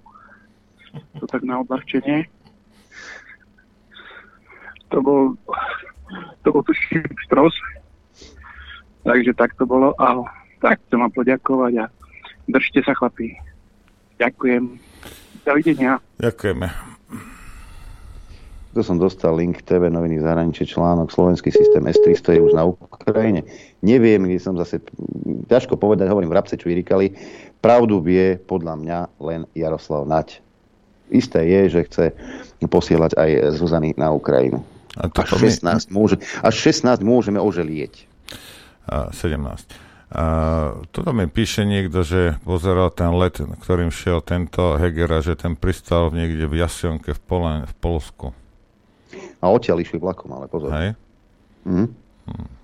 Ale kto vie, či išli vlakom že ako išli. Možno to bude vedieť túto náš posluchač, ktorý je už na linke. Halo, počúvame? Zdravím vás, Jožo od Nitry. Ja mám jednu pripomienku e, k pánovi Tarabovi, myslím, že predčerom tam bol u vás ohľadom pozemkov. že by som mu odporúčal napriek tomu, že je poslanec, nech si naštuduje ústavne komfortným spôsobom a výklad zákonov, že čo sa môže robiť s pozemkami a čo sa nemôže robiť s pozemkami, pretože aj tie pozemky, čo spomínal, tak nepatria štátu, jak on sa vyjadril. Iba toľko by som mal k tomu k nemu. A komu patria, tomu, komu patria teda? Uh, tak neskúmal som to, že komu patria, ale ak slovenský pozemkový fond je správca, nie je majiteľ. Čiže nie je, nie je vlastníkom štát. Dobre, a správca čo má teda robiť s tým? A kto sa má o to starať? Ja alebo správca? E, počúvajte sem, ja mám ukončenú povinnú 10-ročnú školskú dochádzku, iba napriek tomu som sa to všetko naučil, ako to funguje a správca má iba spravovať. To znamená, že sa má o to starať. To znamená, že to nepatrí štátu. On je len správca, len spravuje. Čiže ako sa vyjadril pán Tarába, že aby to predali a potom dali niekomu, ak sa prihlási dedič Aha, tak toto dáva zmysel, čo hovoríte teraz už, hej. Áno, dobre. No, hej. no, no, pretože napríklad, napríklad, napríklad, ak môžem sekundu, aj po vašich predkoch, e, napríklad v 1900 alebo niekedy, keby sa objavili nejaké pozemky a teraz e, by to niekedy v priebehu pred 5 alebo pred 10 rokmi slovenský pozemkový pre, fond predal a vy by ste nechceli peniaze, chceli by ste svoj pozemok. Rozumiete ma? Nie je to riešenie. Jednoducho to nie je riešenie, pretože štát má na to aj financie, aj všetko, aby vyhľadal tých skutočných vlastníkov. Není to žiadny problém. Keď som to dokázal ja, štát to dokáže bez problémov. To je všetko. Ďakujem. Dobre, ďakujeme. A pristal mi tu link. Tak, Slovenský systém protizdušnej obrany S-300 je už na Ukrajine. Slovenský systém Tajný presun trval podľa našich informácií dva dní, píšu tvnoviny.sk, čo je z Markíza. Čiže včera, keď som hovoril, že už je na Ukrajine, eh, tak eh, tie naše vrabce čvírikali zrejme zase pravdu. Otázne ale teraz je, lebo Naď sa vyjadril nasledovným spôsobom, že my potrebujeme 4 patrioty, nie 3. A keď budeme mať 4, tak potom môžeme tú S-300 posunúť eh, na Ukrajinu. Že? A ja neviem o tom, že by prišiel štvrtý patriot. Alebo sme už kúpili, netuším, neviem. S-300 je teda na Ukrajine a budeme rátať minúty, kedy one, one uh, Ukrajinci prídu. My sme taký bohatý štát. Bože môj. Máme telefonát, nech sa páči. Dobrý, tu je Galanta. Ja by som len chcel dve veci. Prvá vec je k tej S-300. Bol teraz rozhovor s Andorom Šandorom, to je bezpečnostný poradca a zároveň bol šéf spravodajstva eh, v Čechách. A ten má pomerne také dobré názory, i keď samozrejme, tak jak aj Noro hovoril, e, nie je to 100%, lebo predsa len tú históriu má tam spojenú s NATO a s týmito e, vecami. To znamená, že on úplne nebude e, taký e, proti e, NATO a proti nejakým týmto starým štruktúram. Ale on presne povedal, tá S-300 je e, určite lepšie riešenie pre Slovensko, ako sú Patrioty, pretože ona sa skladá z viacerých zostav a tie zostavy, tie zostavy v podstate e, e, centrálnu časť celého Slovenska zachytia. S tým jedno, s tou jednou s prístovkou. To znamená, že naozaj možno, že nielen 4 Patrioty, ale možno aj 5 by sme ich potrebovali, aby nahradili tú S-300. Takže k tomu. Vec, prvé lastovičky v médiách, tento Šandor v startupu vystúpil a tam zotrel tohto mladého moderátorika, ktorý samozrejme podsúval, že ako mali, aký je zlý ten Putin a proste jednoducho a naznačil niečo také, že, ako, že sa mu nepáči to meké riešenie, ktoré e, ako štáty Európskej únie a plus USA zaujali, čo sa týka odňatia toho Krymu. No a Šandoro e, úplne e, poslal niekde, pretože mu povedal, že ale musíme sa vrátiť k tomu, že prečo toto nastalo a prečo aj vznikla táto vojna. Čiže mu normálne tam povedal natvrdo, že chlapče, e, ty, ty si poštuduj veci a že v podstate vďaka, vďaka aktivite USA a že tlačili na Ukrajincov, ktorí teda sa dali dobrovoľne dotlačiť do tej pozície, došlo k tej vojne. Čiže to eskalovanie a až dosiahnutie tej vojny, to je vďaka USA, tam jednoznačne naznačil. A druhá taká dobrá taká informácia, čo ma zaujala, bol e, do kríža na STV relácia. Bol tam docent profesor Muránsky zo Slovenskej akadémie vied, ktorý obhajoval e, to, aby teda nebola tu rusofóbia. Samozrejme odsúdil e, tú vojnu a odsúdil aj Putina a tak ďalej, ale veľmi rozumne tam vysvetloval, že teda vďaka eskalácia, vyhrocovanie tej situácie USA a Európskou úniou, ktorá však je len obyčajný mazál. Takže toto sa mi páči, že konečne už začínajú presakovať aj do tohto verejného priestoru rozumné názory. Také, ktoré hľadajú argumenty a snažia sa pochopiť. Takže len to som chcela. Pozdravujem a držím vám všetkým palce, kde sa treba. Ďakujeme. Ďakujeme pekne. Ak nemáte ešte, tak e, zasejte vo svojom okolí aj na lúkach pupavu. Poprosím vás, pretože Alebo? svetové ceny potravín vzrástli v marci na nové historické maximum. Tuto Joško Strihač, náš Strenčína mi poslal fotku z obchodu. Maslo 4 eurá. 3,99, aby som bol presne. Boxy. V Kauflande, či kde to bolo. E, situáciu samozrejme prudko zhoršila vojna na Ukrajine. Rusko a Ukrajina sú svetoví vývozcovia obilnín a jedlých olejov. E, FAO e, už v marci varovala, že ceny potravín a krmovín môžu zrásť v dôsledku vojny na Ukrajine o 20% To by znamenalo prudký rast počtu hľadujúcich v chudobných krajinách sveta. Organizácia znížila prognozu svetovej produkcie pšenice v tomto roku. Minulý mesiac počítala s produkciou 790 miliónov tón, najnovšie odhaduje 784. Opäť niekto telefonoval, nevydržal na linke a položil, ale mám dobrú správu. E, zápetí volá ďalší poslucháč. Halo, počúvame. Pekný deň vám želám spoza plota a haf Maja do stovežatej. aj, aj, pamätám, ako by to včera bolo. No dva roky to budú za chvíľku no, a je to veľmi často ešte pre mňa. Každopádne volám kvôli ničomu inému. Uh, kedy ste vyzývali na skúsenosť s darovaním krvi. Ja mm-hmm. osobne darovať krv nesmiem, ale môj priateľ v Českej republike už roky, roky, rokúce chodieva darovať pravidelne krv do jedného kresného mesta, do nemocnice. No a on si vždycky tak ako, hlavne od korony sa tak pozera, čo sa tam deje a vždycky si tak sada blízko k okienku, aby počul, či tí ľudia sú alebo nie sú očkovaní, keďže sa ich na to pýtajú a e, keď sa ich vyzvedal, tak vždy to bolo také, o, toto je sa iba pýtame, či nie sú čersto po očkovaní a tak ďalej, ale to nemá žiaden zmysel, nič, žiaden rozdiel. No lenže on si odpozoroval teraz na posledí, keď tam bolo, že nie 100, 100 ľudí, ktorí tam za deň proste chodilo na tú transfúzku, tam bolo iba 35. A on chodí ku koncu. Takže ako má to odpozorované a tiež to, že mnoho z nich bolo vyradených. Proste pre zlé krvné výsledky. A keď sa aj tak ako šmietal, pýtal sa, tak lekári sa tvária, že ako, taký nech, nechcú moc o tom rozprávať, nechcú sa k tomu vyjadrovať. Ale v podstate ako vyzerá tam, že, že tí očkovaní majú nejaké zlé ukazovatele v krvi, čo sa možno týka tých trombo, rôznych týchto trombotických vecí alebo iných problémov. Takže toto ich pravdepodobne akoby vyraďuje z databázy. A čo je zaujímavé, tak tiež to, že kedy si napísali SMS-ku alebo raz za čas pozvali, tak teraz normálne aktívne v tej transfúzke vyvolávajú ľuďom, aby prišli darovať krv, lebo je majú fakt akutný nedostatok. No otázka je, a vyvolávajú aj, aj mutantom alebo iba ne, neočkovaným? To, to je otázka, môj priateľ, neočkovaní jemu volajú neviem, neviem povedať, za očkovaných pravdepodobne, ono ako náhle sa tam v tej krvi ukáže nejaký takýto akoby chorobný stav alebo na tú trombozu a tieto veci, tak tí sú myslím vyraďovaní na celý rok databázy, takže tým asi potom nevolajú. Ale, a, ale ako takým tým normálnym ľuďom asi, asi už vyvolávajú. Hm, dobre. Bežným. Ďakujeme. Mm-hmm. Pozdravujeme do sto, Ďakujem, ďakujem, odovzdám a pekný víkend. Ďakujeme. Tuto sa Lubo pýta, že Saudská Arábia predala Patrioty a kúpila S-400. Prečo asi? Prečo Turci nakúpili S-400? Prečo asi? Že by to bolo také zlé, že patrioty sú lepšie.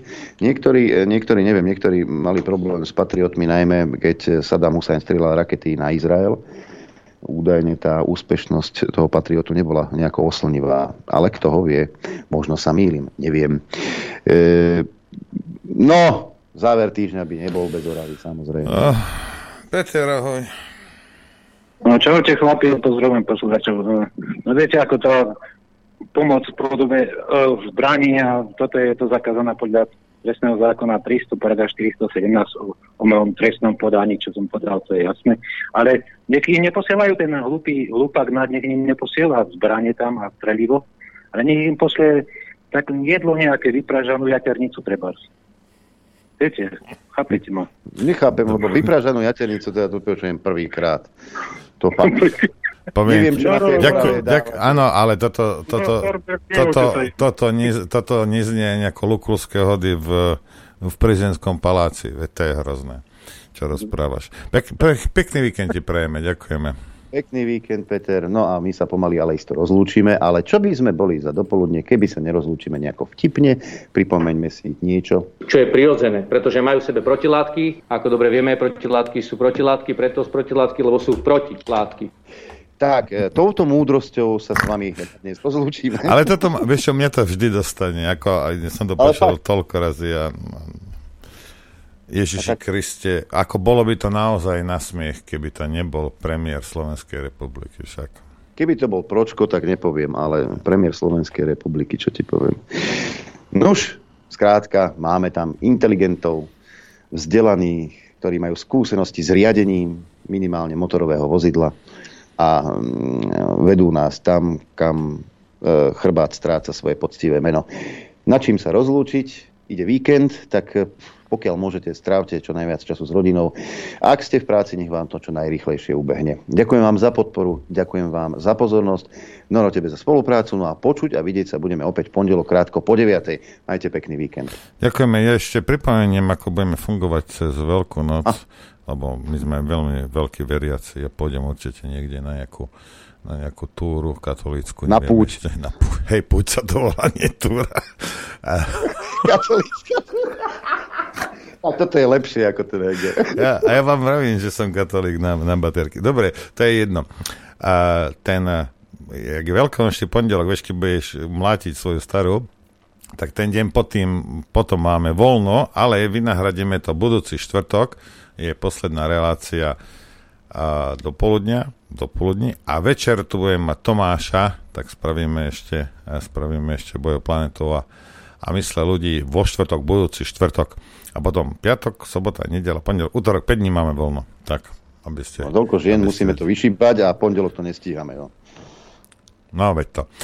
Ďakujem vám za podporu, prajem vám všetkým, teda vám prajem ničím a nikým, ani nami nerušený víkend.